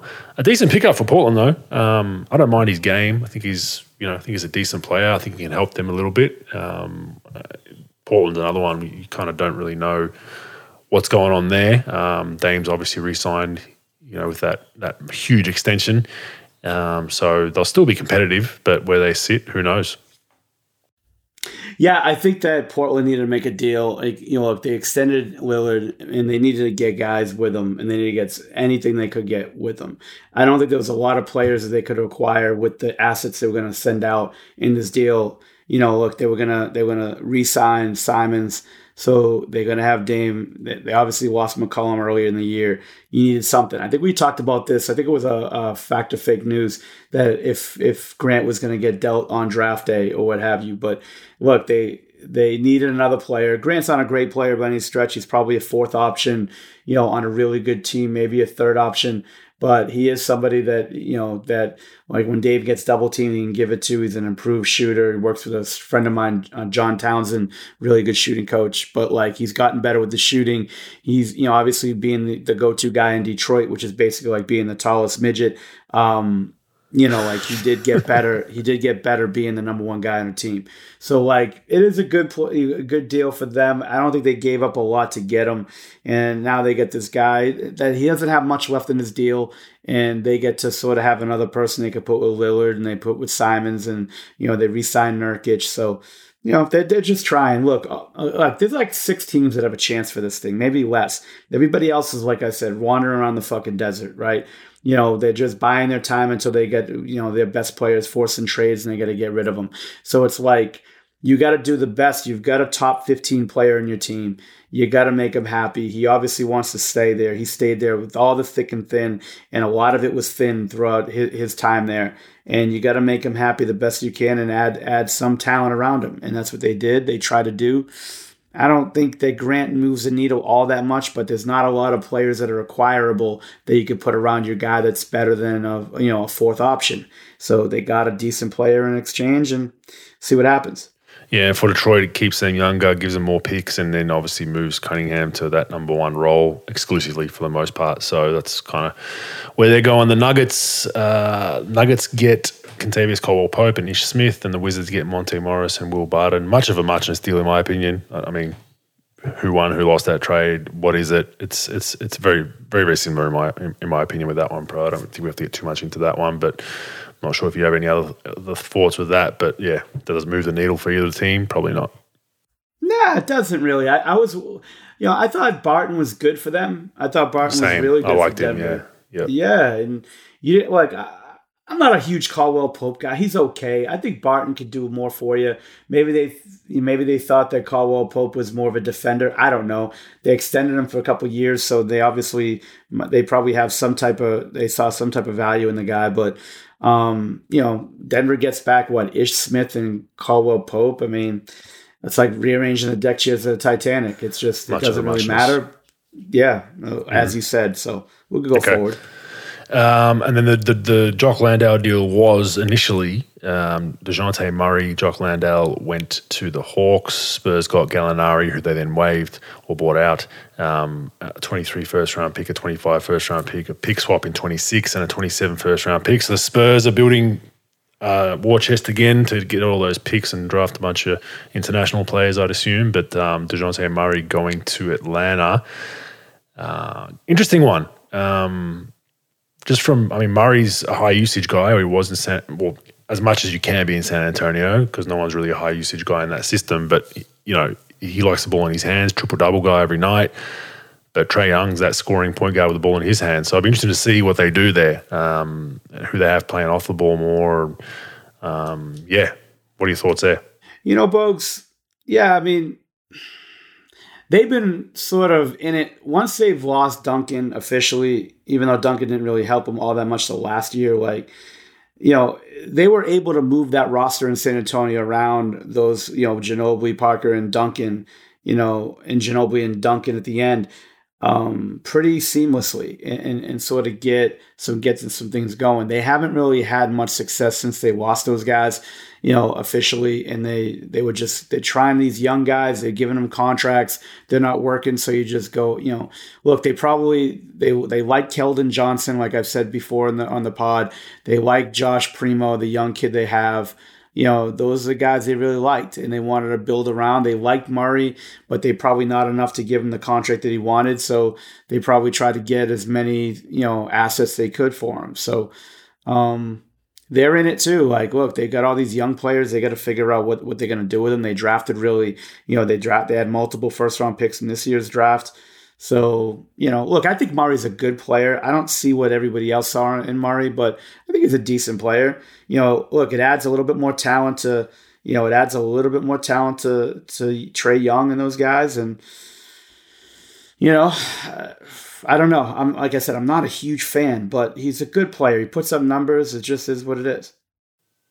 Yeah, I agree. I agree. It's gonna be interesting to see how they go on a one-two punch, but um, that's basically all the trades. Let's go transactions real quick. Um, let's go through kind of the bigger names that that, that either re-signed or moved on. Obviously, Gallinari went to the Celtics. Hartenstein going to New York. Decent pickup for them as a backup big. Um, obviously, losing Noel in that trade. Um, the Knicks re-signed Mitchell Robinson to an extension, so I think that's a good signing for them. Good young big. Kaminsky's gone to the Atlanta Hawks. You said a poor man's Jock Landale. He's gone. Uh, Denver Nuggets, DeAndre Jordan, kind of towards the end of his career. A bit of rim protection if they need it, potentially in a playoff series. I don't think he plays a lot there. Uh, who else do we have? obviously Patty Mills re-signing with the Brooklyn Nets on a on a bigger number. He had a one year deal, opted out, and signed a two year for a bigger number, which is always good to get more cashola. Pro, we love cash. Uh, what else do Who we doesn't? have? Yeah, Dame Lillard's re-signed. Obviously, that big extension. Uh, Kevon Looney has re-signed um, on, a, on a decent short contract. money. I thought he would get more money. I thought he would get more. Uh, Looney. You know, based yeah, I thought he would too. But I mean, I think he's probably happy with his role. Probably sure can he get two or three or four a year more somewhere else and move and play a different role? I think he's valuable for him. So I don't think it was it was you know probably what he what we all expected when he was going to free agency. But you know a market for a role playing big that plays off shooters probably isn't as as, as fast as we think. JaVale McGee to Dallas. I like this one, pro. I, I think I think that's a really good signing for Dallas. Um, I think just yeah. giving them a bit of rim protection. I think he's at a point in his career where he understands his role. He's not trying to cross people over and and do all those silly things at times. I think J Kidd will be a, a great coach for him, and I think um, you know he's won a championship. He's he's been with numerous teams that have been good, teams that have been shitty. So he, he knows both ends of it, and I think he'll be, you know, reportedly J Kidd's going to start him at the five, um, which is interesting in itself. So I like that as, as some rim protection there, and just shore up shore them up a little bit defensively, a bit more length.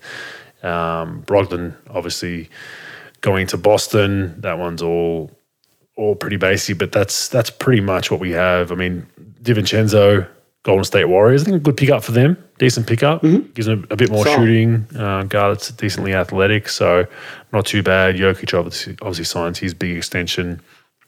John Wall, the Clippers. That's one we should probably hit. Um, I think decent. I'm looking forward to seeing him back on the court. Um, how does he fit in with, you know, PG and, and Kawhi? I mean, I saw some comments, John Wall saying, you know, I get the, the third or fourth best defender. Bet, you know, like very, very confident about that. But, you know, John Wall likes to play an up tempo, run and gun type style of play with his speed. I think Kawhi's a bit more slower with that. PG kind of in between both of them. So it'll be I'll be interested to see how that all fits in, pro. Yeah, you know, look, Wall's a really good player, and, look, he didn't play for a while, obviously, with the whole you know Houston thing and the trade from Washington. I get all that, but my problem is like obviously there's been some issues off the court with him, like team wise, you know, personality, all that, and you know when you get defective genes, you get defective genes. And look, you could hold, you could hide it for a while, you can go to a new team, but that stuff tends to sort of fester and I'm I'm looking forward to seeing what happens. Look, he's a good player. They got him on the cheap. Um, you know, it's a great job for the Clippers, but I don't I don't know. I, I don't know how this is going to go. Like I said, usually those guys that have issues like that, you know, teammate stuff, it, it tends like the new team. He's great. It's like training camp, right? Everybody who can't shoot can Honeymoon shoot. Period. Everybody yeah. yeah, everybody. Yeah, everybody's that's been a bad guy, found God, all that stuff. I don't. I you know, like when he's gonna have to deal with a situation where he's gonna be the fourth option. You know, like can you really deal with that? You know, can you deal with that? Like to me, Norman Powell's ahead of him. Like I, you know, obviously, you know, Kawhi, you know, PG, and I would go Norman Powell. Norman Powell's been 18, 19 point a game guy for the last couple years. And now he's the guy who's just gonna sort of like, can you can you play that role? Maybe he's the third best. Who knows? But I don't know. Because those guys do a very poor job of dealing with their role. Look what happened to Westbrook. You know, we talked about that before. Like when you got a downgrade, when you're a quote unquote superstar, and you got to downgrade your role for the first time in life in your career basically in a long time you tend not to deal with it very well. So and they got Reggie Jackson still, right? Fucking Reggie Jackson, Bogues. That's why you get the big bucks. I totally fucking forgot about that. And that's going to be interesting Reggie in Jackson. itself because he he came yeah. on pretty well late last season. He'd be thinking, shit, I'm one of the, I'm the third option between between those uh, Kawhi and PG. Without doubt, without doubt. So that's what we're dealing with, brother. It's tough, man. Like you know how it is. You know better than I do. Like with all the roles and and and how players really have a hard time with it, especially when you get a downshift. When you're used to being that guy. Now, he like, you know, to his credit or to his non-credit, he's got, you know, he's got he hasn't been the guy in a couple years. But again, NBA players never really like to tell themselves the truth and they'll probably blame it on everybody else. But truthfully, like you could help this team win a championship on paper, they're the best team in the league. It's not even fucking. Well, it is close, but in, in my opinion, on paper, what they have on their roster, they're the best team. But like, I don't think that they're gonna really get everything they can get because of injury stuff. You know, with with Kawhi, PG just don't know, and then you've got Wall, which you don't know which Wall is gonna show up. So, you know, I don't know if it's to be John Wall or you're to hit the wall. I fucking don't know. And nobody, I don't think anybody else does either. So it'll be interesting to see what happens. It's a great pickup because you literally had no assets going out for the guy. I think you they they I think they used their their taxpayers mid level and that's all they used to to sign the guy. So it's not like they had a lot to to do with you know they had to really shell out a lot to get him. So it'd be interesting. Yeah, it will be. Um, they'll, I totally, totally forget, forgot about the Clippers to an extent. That um, yeah, they're going to be they're still going to be up there. I think they're you know Kawhi healthy. Looking forward to seeing how that all goes. They, were meant to be they were meant to take over LA a couple of years ago. So let's uh, let's see it this season. Uh, summer league thoughts, bro. Just give me a quick wrap. I mean, I, I didn't catch, I don't watch too much summer league. I apologize. I watched a little bit. Uh, I saw some highlights of Chet Holmgren he is long, man. I mean, I know like you know he's he's got a lot of reservations about his his size. There were a couple of guys that have already bullied him. I think he'll grow into that eventually. Uh, I think you know they'll get him in the weight room and smashing protein shakes with those meathead strength trainers they have in NBA teams, and they'll get him a little bit bigger. But I think being lean suits him. I think maybe they'll shore up his chest a little bit, just get him a bit stronger to absorb those blows. But he affects a lot of shots at the defensive end, man. Like he if he's not blocking it or getting a deflection, he's, he's making guys shoot ceiling high floaters. Um, and I think that you know, we, offensively he was hot and cold in some league. He showed glimpses of what he can do, but he, I think he's going to be a player. I think he's he's very very confident in what he does, and I think he he does a lot of things. Even if his shot's not falling, um, it seems like he does a lot of things that that'll that'll help his team win. And on top of that, Josh Giddey, you know, um, a lot of people saying, "Why the hell is he playing summer league?" You know, uh, which I agree with to, to an extent. That you know, it's good for him to get in there with those young guys, play a game or two, and then they shut him down. But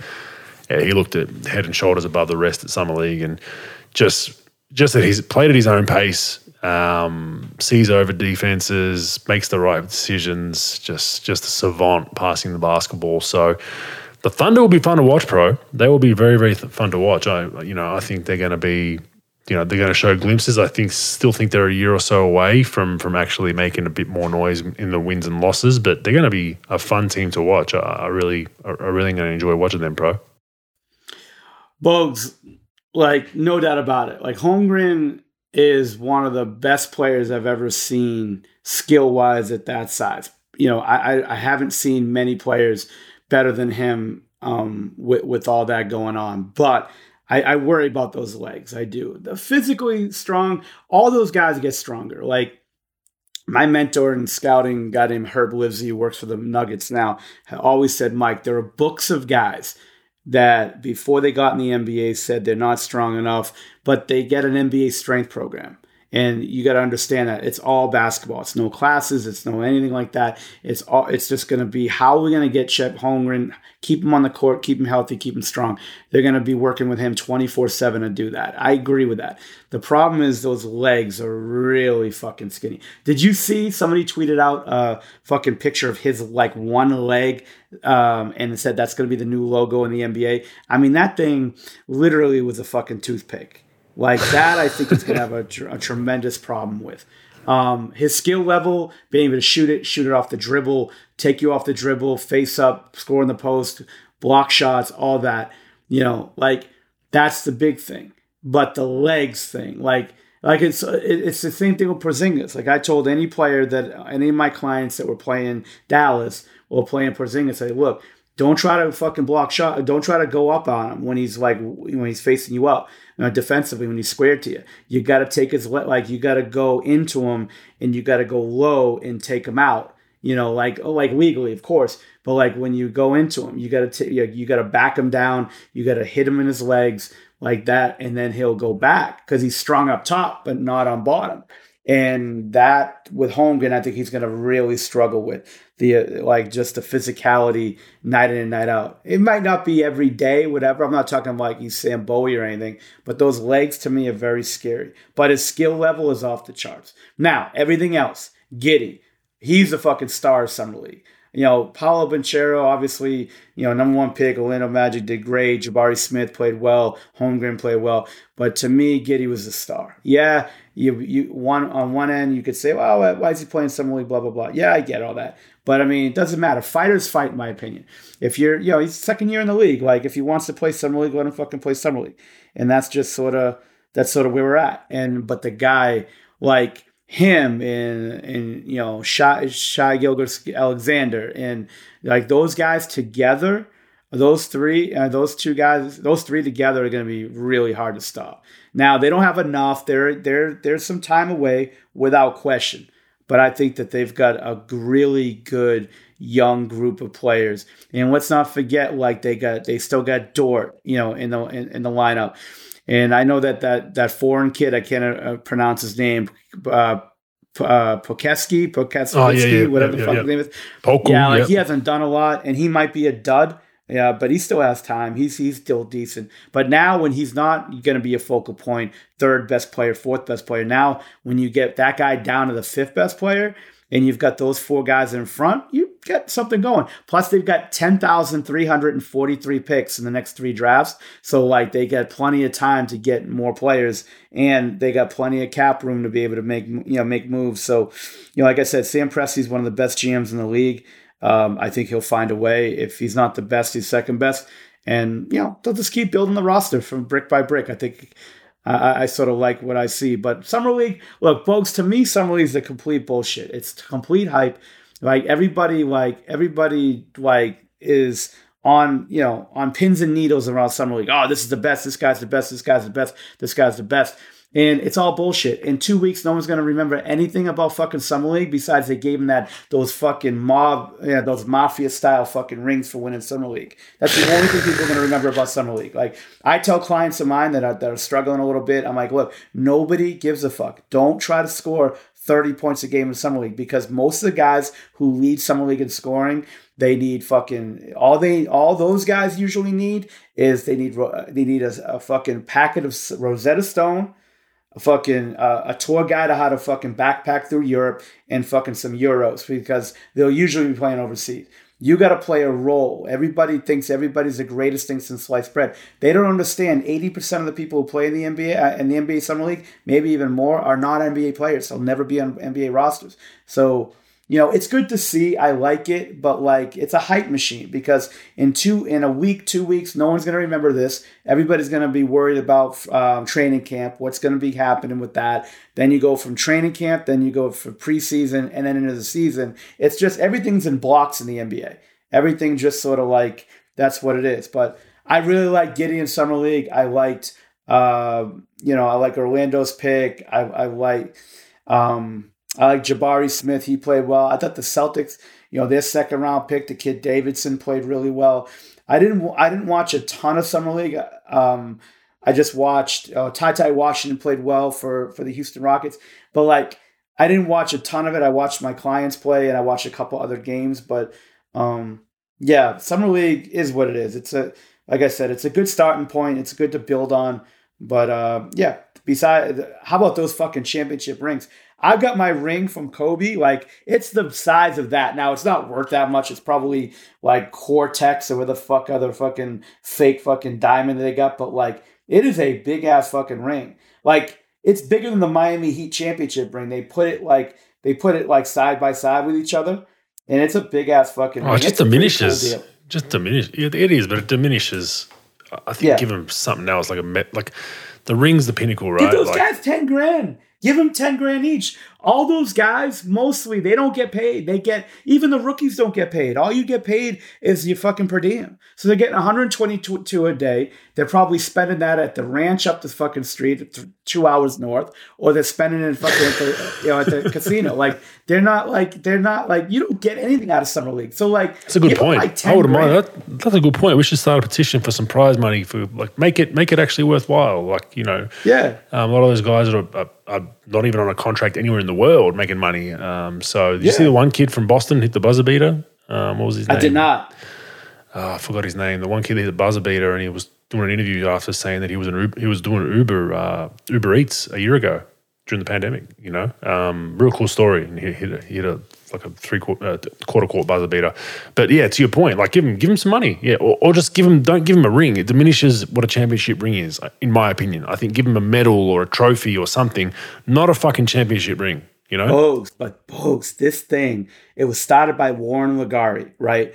Like it was started by him about twenty years ago, and the thing was, it was a little thing in Summer League. Like Vegas Summer League back in the early 2000s was just this little thing, had a few teams in it, six teams, whatever. In Boston, Danny Ainge ran, uh, it started a little bit before Ainge, but he had the Boston Summer League. We had like 16 teams in it. And what happened is we had the Democratic National Convention coming to Boston, and all the hotel rooms, all the fucking, you know, everything was sort of geared towards this Democratic convention. So, like, like at the last second, I remember me and Ainge were at a subway in New Jersey. We are going to see uh, Jameer Nelson and uh, Delonte West play in New Jersey. And he had to make the call. And I remember him calling Warren and being like, look, we're not going to be able to do the league. We'll funnel all our teams to you, including us. And then that's what started this league. And then they started it into a three ring circus, like halftime, you know, half, like thousands of people go to these games, especially the Lakers. Like they, they bring they sell out Thomas and Mack and, in UNLV or at least very close to it every time they play. So they got all these people going. They make millions of dollars. First of all, like each team, I don't know how they do it, but each team usually pays about 15 to 20 grand to play the game. So like you get that fee. Then you get all these fucking tickets, which are expensive as fuck to go to. You get sponsorship, you get tickets you get all this media going, you get a million conventions that are around the summer league that people go to and pay. I mean, they it, it attributes to millions and millions of dollars now. It used to be this little thing that they made a little bit of money on. Now it's just like that's the best ticket in town. Everybody goes. All these NBA players and these celebrities sit courtside. You know, media, uh, social media, all this stuff. You know, podcasts everything. Now the rings, to tell you the truth, that's that's just part of it. You know what I'm saying? Like that's part of the three ring circus because it besides like NBA playoffs, NBA like it's like one probably one of the top five or six things the NBA does throughout the year. It's way more popular oh, than fucking the D League like times ten. As far as off season so, too, yeah, off season from the main yeah. league spring training maybe baseball but that's not that's not really a no no yeah, yeah. yeah, i don't think so. I don't i don't think so. This thing's ridiculous. Like it's ridiculous. There's so, so many people. 10k 10k a player to win. I'm, I'm up for 25 grand 25 grand every non-nba player that doesn't have an nba deal 25000 um, if you win it. um, you know 25000 if you win it without i like it. That's what i get. Yeah like it, bro. You're bringing shit to the pod. This after a little refresh, you got two or three weeks. You're bringing things. It's fucking great. You know, you know? I was in the mountains. I was yodeling in the uh, in the mountains of Greece. you know, they wanted me to go in the water, but I had to dodge all these fucking rusty uh, fucking harpoons. But it was uh, it's been a good couple weeks off, man. Mm. Okay, NBL real quick. Uh, John Rillie, I'm not sure if you know that, he's former NBL legend, played in the NBL number of years. He has been announced as the head coach of the Perth Wildcats after uh, Scott Morrison left. Um, he's a hoops junkie, pro. Hoops. I played with him uh, one season with the national team in 2004 Athens Olympics. He was my roomie. Loved basketball. Like he would just talk basketball non-stop. I think it's a good appointment for the Perth Wildcats. He will put the time in. So box tick there for the Perth Wildcats, as much as I hate to say it. Um, I like the signing. Derrick Walton Jr. has signed with the Sydney Kings. Um, huge signing for us. Uh, we thought he was a really fringe NBA guy. Uh, probably sh- you could do worse on an NBA roster, in my opinion, with your with your 13, 14, 15. But we know how that goes with two ways and young guys in development now. So he's been unfortunately kind of just timed out of the league, and, and we were fortunate enough to pick him up. He had some some some Euro offers as well, but um, he chose the Sydney Kings, so big for us. And there are rumours that we've signed someone else, um, which will be announced uh, later today when the po- so the podcast will drop tomorrow. Later today, um, so I'll leave that I'll leave that with you all. But a former uh, defensive powerhouse, a, a defender um, from the Illawarra Hawks down south. Um, he was there a couple of seasons ago and we managed to get him. He'll be huge, but that'll be announced later today. You can find that name yourself. Melbourne United might be in a world of hope, bro. Um, Matthew Dellavedova, I, I, I, believe Matthew Dellavedova has been considered with uh, to sign with the Sacramento Kings. Um, oh, I heard that. Mike Brown, yeah, those guys. He played. Mike Brown Mike. loves him. He was with Mike Brown in Cleveland. Um, when when I believe he was there when uh, was he there when he infamously earned that roster spot or after? I can't remember who was coaching when he he went in as a non guaranteed camp invite and took a roster spot. I don't know if Mike Brown was the coach then or if he came in after. But anyway, 2000. it was 2013 because that was my first draft with the Mavericks. We worked them out. I know. Um, so 2013, 2014 is when he uh, entered the league. I think Mike Brown was there. I, I want to say, but I'm not sure. So it was his rookie year. So he would have been the one that made a decision on bringing Delly in because he had a great camp of picking up full court and doing all that. So there's that relationship, and um, I, I have a feeling they might they might bring him in. They need they need some just someone that's a pro every day. I mean, Harrison Barnes is that guy as well, but it'll help to have another guy like that in their locker room with a young group. So it would not surprise me. And then the other one is Jack White. I don't know if you caught any of him at Summer League Pro, but he played for the mm. Denver Nuggets. He he was at Duke for four years, if, if you remember if you remember him, um, Australian guy, but just an intangibles guy. Like does everything well, really good defender um, can play point forward, can pass a ball, uh, can play multiple positions. The question mark for him was a three ball. Um, came to the NBL, shot it inconsistently, but shot it really well in summer league. And he had a couple of games with 14 and 15 rebound games in summer league, and, and people are like, "Who the hell is this guy?" So, with, in the world of small ball and analytics and guys that play multiple positions, he's a big, big part of Melbourne United, and he might get poached as well. So, as a uh, rival of Melbourne United, we hope Jack White gets a you know five year NBA deal and Dellavedova goes there and, and, and, never comes back. So that'll be good for, for, the old Sydney Kings playing Melbourne. But in all yeah, seriousness, yeah. that that's great for them and Australian players. I mean, Jack White, I actually had never met him until a couple of months ago at Jock Landale's engagement party, pro, um, which was a hike I didn't in itself. Get invited. To, it was a oh, fucking prick. Lucky you. This thing was in the middle of nowhere. It took me four hours from Melbourne Airport to get there. But no, it was a beautiful, beautiful ceremony uh, in the countryside at his parents' ranch. It was very, very nice. But um, I met Jack White there, just an unbelievable dude, man. Like one of the nicest guys I've met in my life. Like, like just really, really nice guy. So even though he's playing for Melbourne United, um, I'm a fan of his. I think he's a he's a great fella. And just finally, New Zealand breaker. Finn Delany, who's a, a pretty high end prospect here in Australia or the NBL, has gone overseas to sign with German league in the German league with Club Bonn. So that's a big out for mm. the New Zealand Breakers. But other than that, NBL season looks to be back on schedule to be starting September October, um, with all this COVID stuff kind of starting to, starting to slow down a little bit. Um, so I think schedules can hopefully get back to normal. But uh, that's the NBL wrap, pro.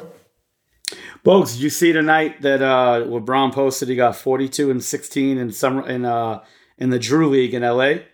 Did he? Yeah, so the like it's this like pro am league that used to be really good. It's not really all that great anymore, but it's still decent. And then he uh he what's it called? He he posted it in Barstool Sports. He goes, uh, to, leave it to LeBron to post to can't wait to post. He put up 42 and 16 against Uber Uber Eats drivers or something like that. So it's great. Um, did, he, did he train anyone off, off his Drew League roster yet? Not yet, but um, he, he, did not. He did oh, not I believe Casper Ware's. I believe Casper Ware's on that roster. Actually, I saw a post. Casper Ware, former oh, really? Sydney Kings teammate and player. I think he's a, he was a teammate of LeBron, so he might be a candidate to get traded. Be careful, Casper. All right, real quick, let's touch on Dabble. Um, for those of you that don't know, Dabble's a proud sponsor of the Robos podcast. It is betting meets social media. Um, I'm on it. Uh, you can follow your friends, uh, mates, family, whatever. You can stalk experts, trending tipsters. So basically, you can copy anyone's bet straight to your page that you like. Um, so you're like, oh, I like that multi. I like this. I like that. I can straight copy it to my page. Um, you can also go into the chat. There's some chat forums on there to, you know, talk shit. Um, you can pump up your own bet. You can give someone crap about their bad bet and it's good fun. It's just a different take on on on sports betting. It's a bit more kind of fan friendly and engaging rather than just you know putting in money and making bets. So jump on there. Uh, I'm on there. Andrew Bogut, all one word. Give me a follow. It's similar to social media in that aspect. You can follow people. Download the app. Have a dabble.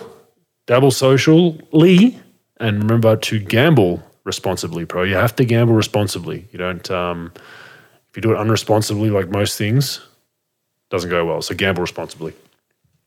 But Pro. I think if you're gonna if you're gonna if you're gonna gamble, absolutely do it responsibly. Go ahead, folks. Just like everything, right? You got to be responsible.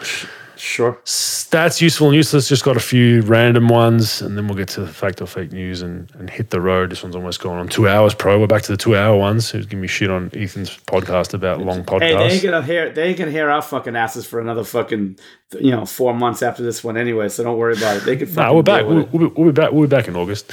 We'll be back in August. All right. So useful, useless. Ben Simmons in his four seasons, pro, 15, 8, and 8 that's three assists, uh, 15, eight rebounds, eight assists, three time All Star, one time All NBA, two times All Defensive Team.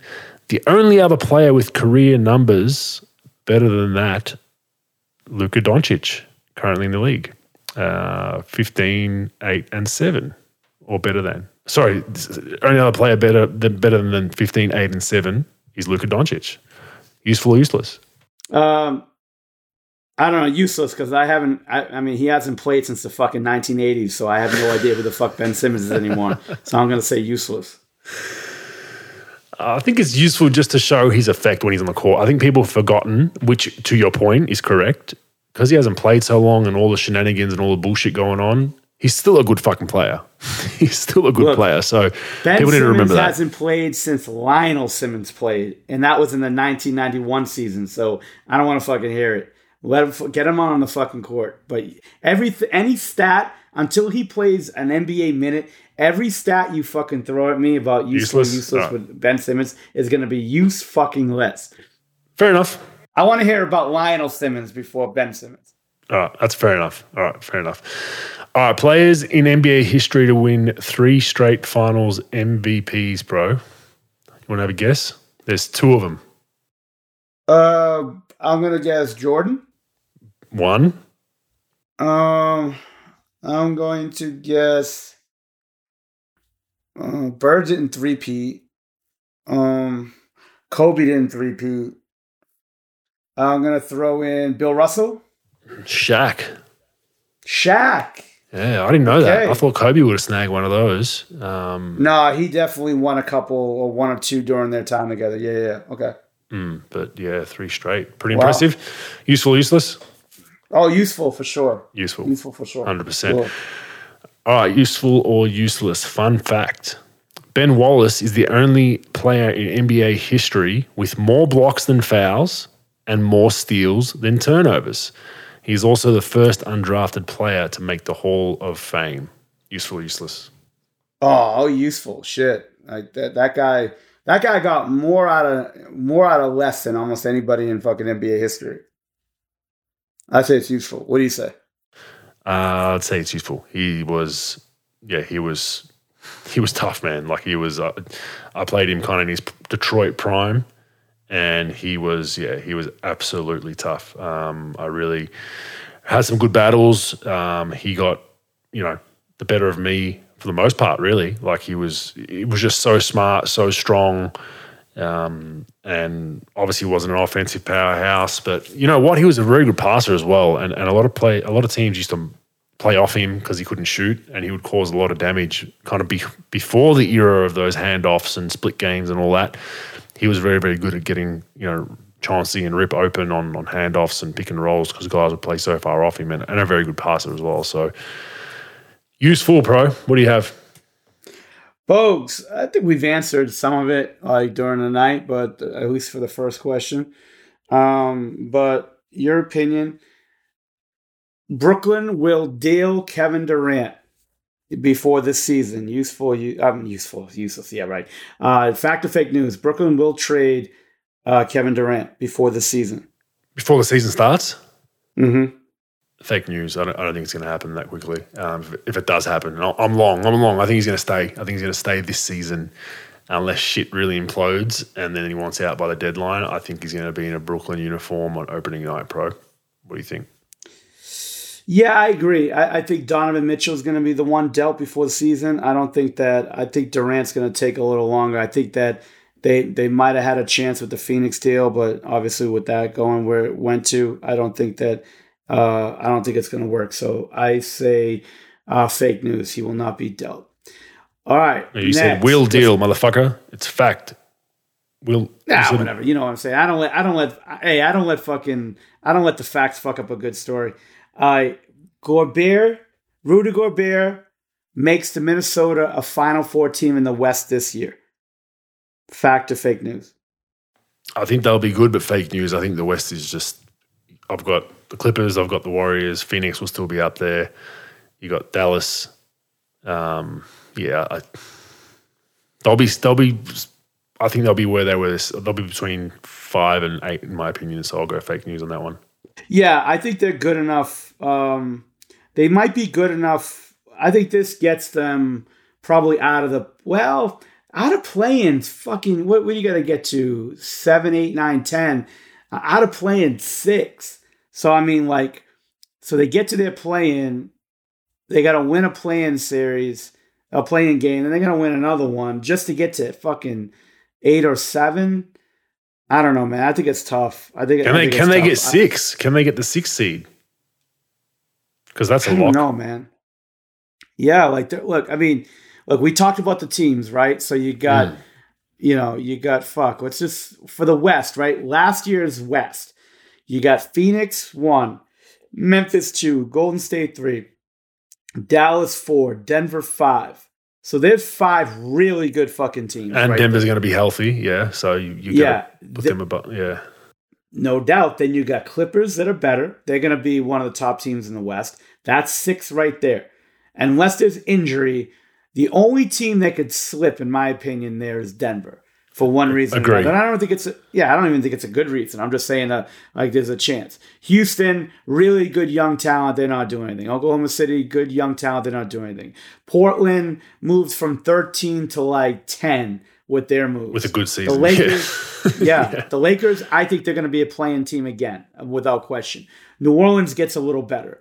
So, like, I think Minnesota and New Orleans are on the same level right there. And I think the only team that, and then Utah's out of it. Obviously, they're they're gonna sky, they're gonna tailspin all the way down to like thirteen. you keep forgetting in the West. Sacramento pro you're not giving them any chance Yeah, I give them a chance to be a fucked up organization. There's no fucking chance, folks. Actually, no, I, I take that back. I mean, they're okay, but like, what, that'll be where they what- yeah they're not next season Yeah, what are they going to do? You know, they're going to move from what, fucking 12 to 11 and a half? I mean, fuck out of here. You know, like, I, I just don't, I don't see what they've done. Now, they, they got Huerter, but what, are- what other moves do they make, folks? Do they make anything else besides their draft? not really no not really Yeah. Yeah, fuck that. You know, uh, I just don't, I don't buy it. I, I don't buy it. So, uh, I say fake news. Uh, they will not be a, a four C uh, top four team in the West. I do think not even. I'm just saying advancing in the playoffs to the four uh, to the second round. I think that they can win one playoff ser- uh, one play-in series, but I don't think they. I don't think they, they're good enough to win a series. I, I still don't think with that team. Just because the West is so fucking good because you know, you win your play-in, so you're seven or eight. So now you got to play Golden State. You got to uh, you got to play the Clippers, Golden State, or Phoenix, Memphis. I mean, that's that's pretty tough. That's pretty tough. I agree All no right. chance Let, let me see. Last question here, Bogues. Uh, Mitchell and Brunson puts New York over the hump to, ca- to contend for a conference final. If they do get Mitchell, which the, I think it's going to proceed, they're proceeding pretty well to get a deal done. So I think that the, he'll, he'll end up in New York. If he ends up in New York, Mitchell Brunson makes them Final Four team in the East. Fact or fake news? fake news still not there. Um, I still Yeah. don't think they're that deep. Um, I have to see how two small guards play well together. Um, I think Yeah. Donovan Mitchell. So I'm, I'm not sold on it. I don't. I mean, I think they're maybe. I think I put them at six, seven to ten. Still, even with even with Donovan Mitchell, in my opinion, I think they're still a season away from. If they do get Donovan Mitchell, they're another season away from retooling and really reshaping that properly with the way they want to play. Um, the other thing is with that roster, if you do do Donovan Mitchell and Brunson, like, what do you do with Randle? Because he's he's a ball in hands, high usage forward, like point forward type, right? So it's like, you know, what are you going to do with him? he's going to want out of there. He's not going to be happy, right? Um, and I, I don't I don't think that that suits him neither, because then it becomes that Westbrook kind of argument with LeBron. It's like, you know, I think Randle's going to ho- look a whole lot worse being asked to play a role which is, you know, be really solid for us defensively and you know hit the open shot. That's not his role. Like he needs the ball, he needs usage, right? So I think they're going to have that problem as well. Yeah, yeah, it's a good point. Like, I mean, he's not mentioned in the deal. It's going to be like, you know, it's going to be. Let me see. Obi Toppin was in that deal.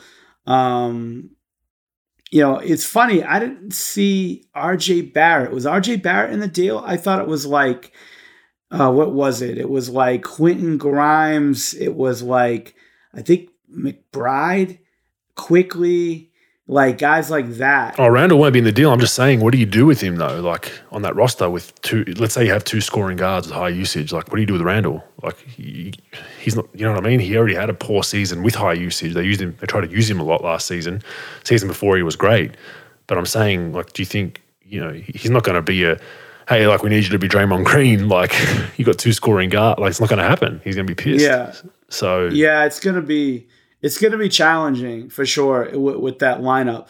You know, you, you're going to have a lineup of like Mitchell, Brunson, Barrett, Randle, Robinson, and then you'll have like Quickley Rose coming off the bench.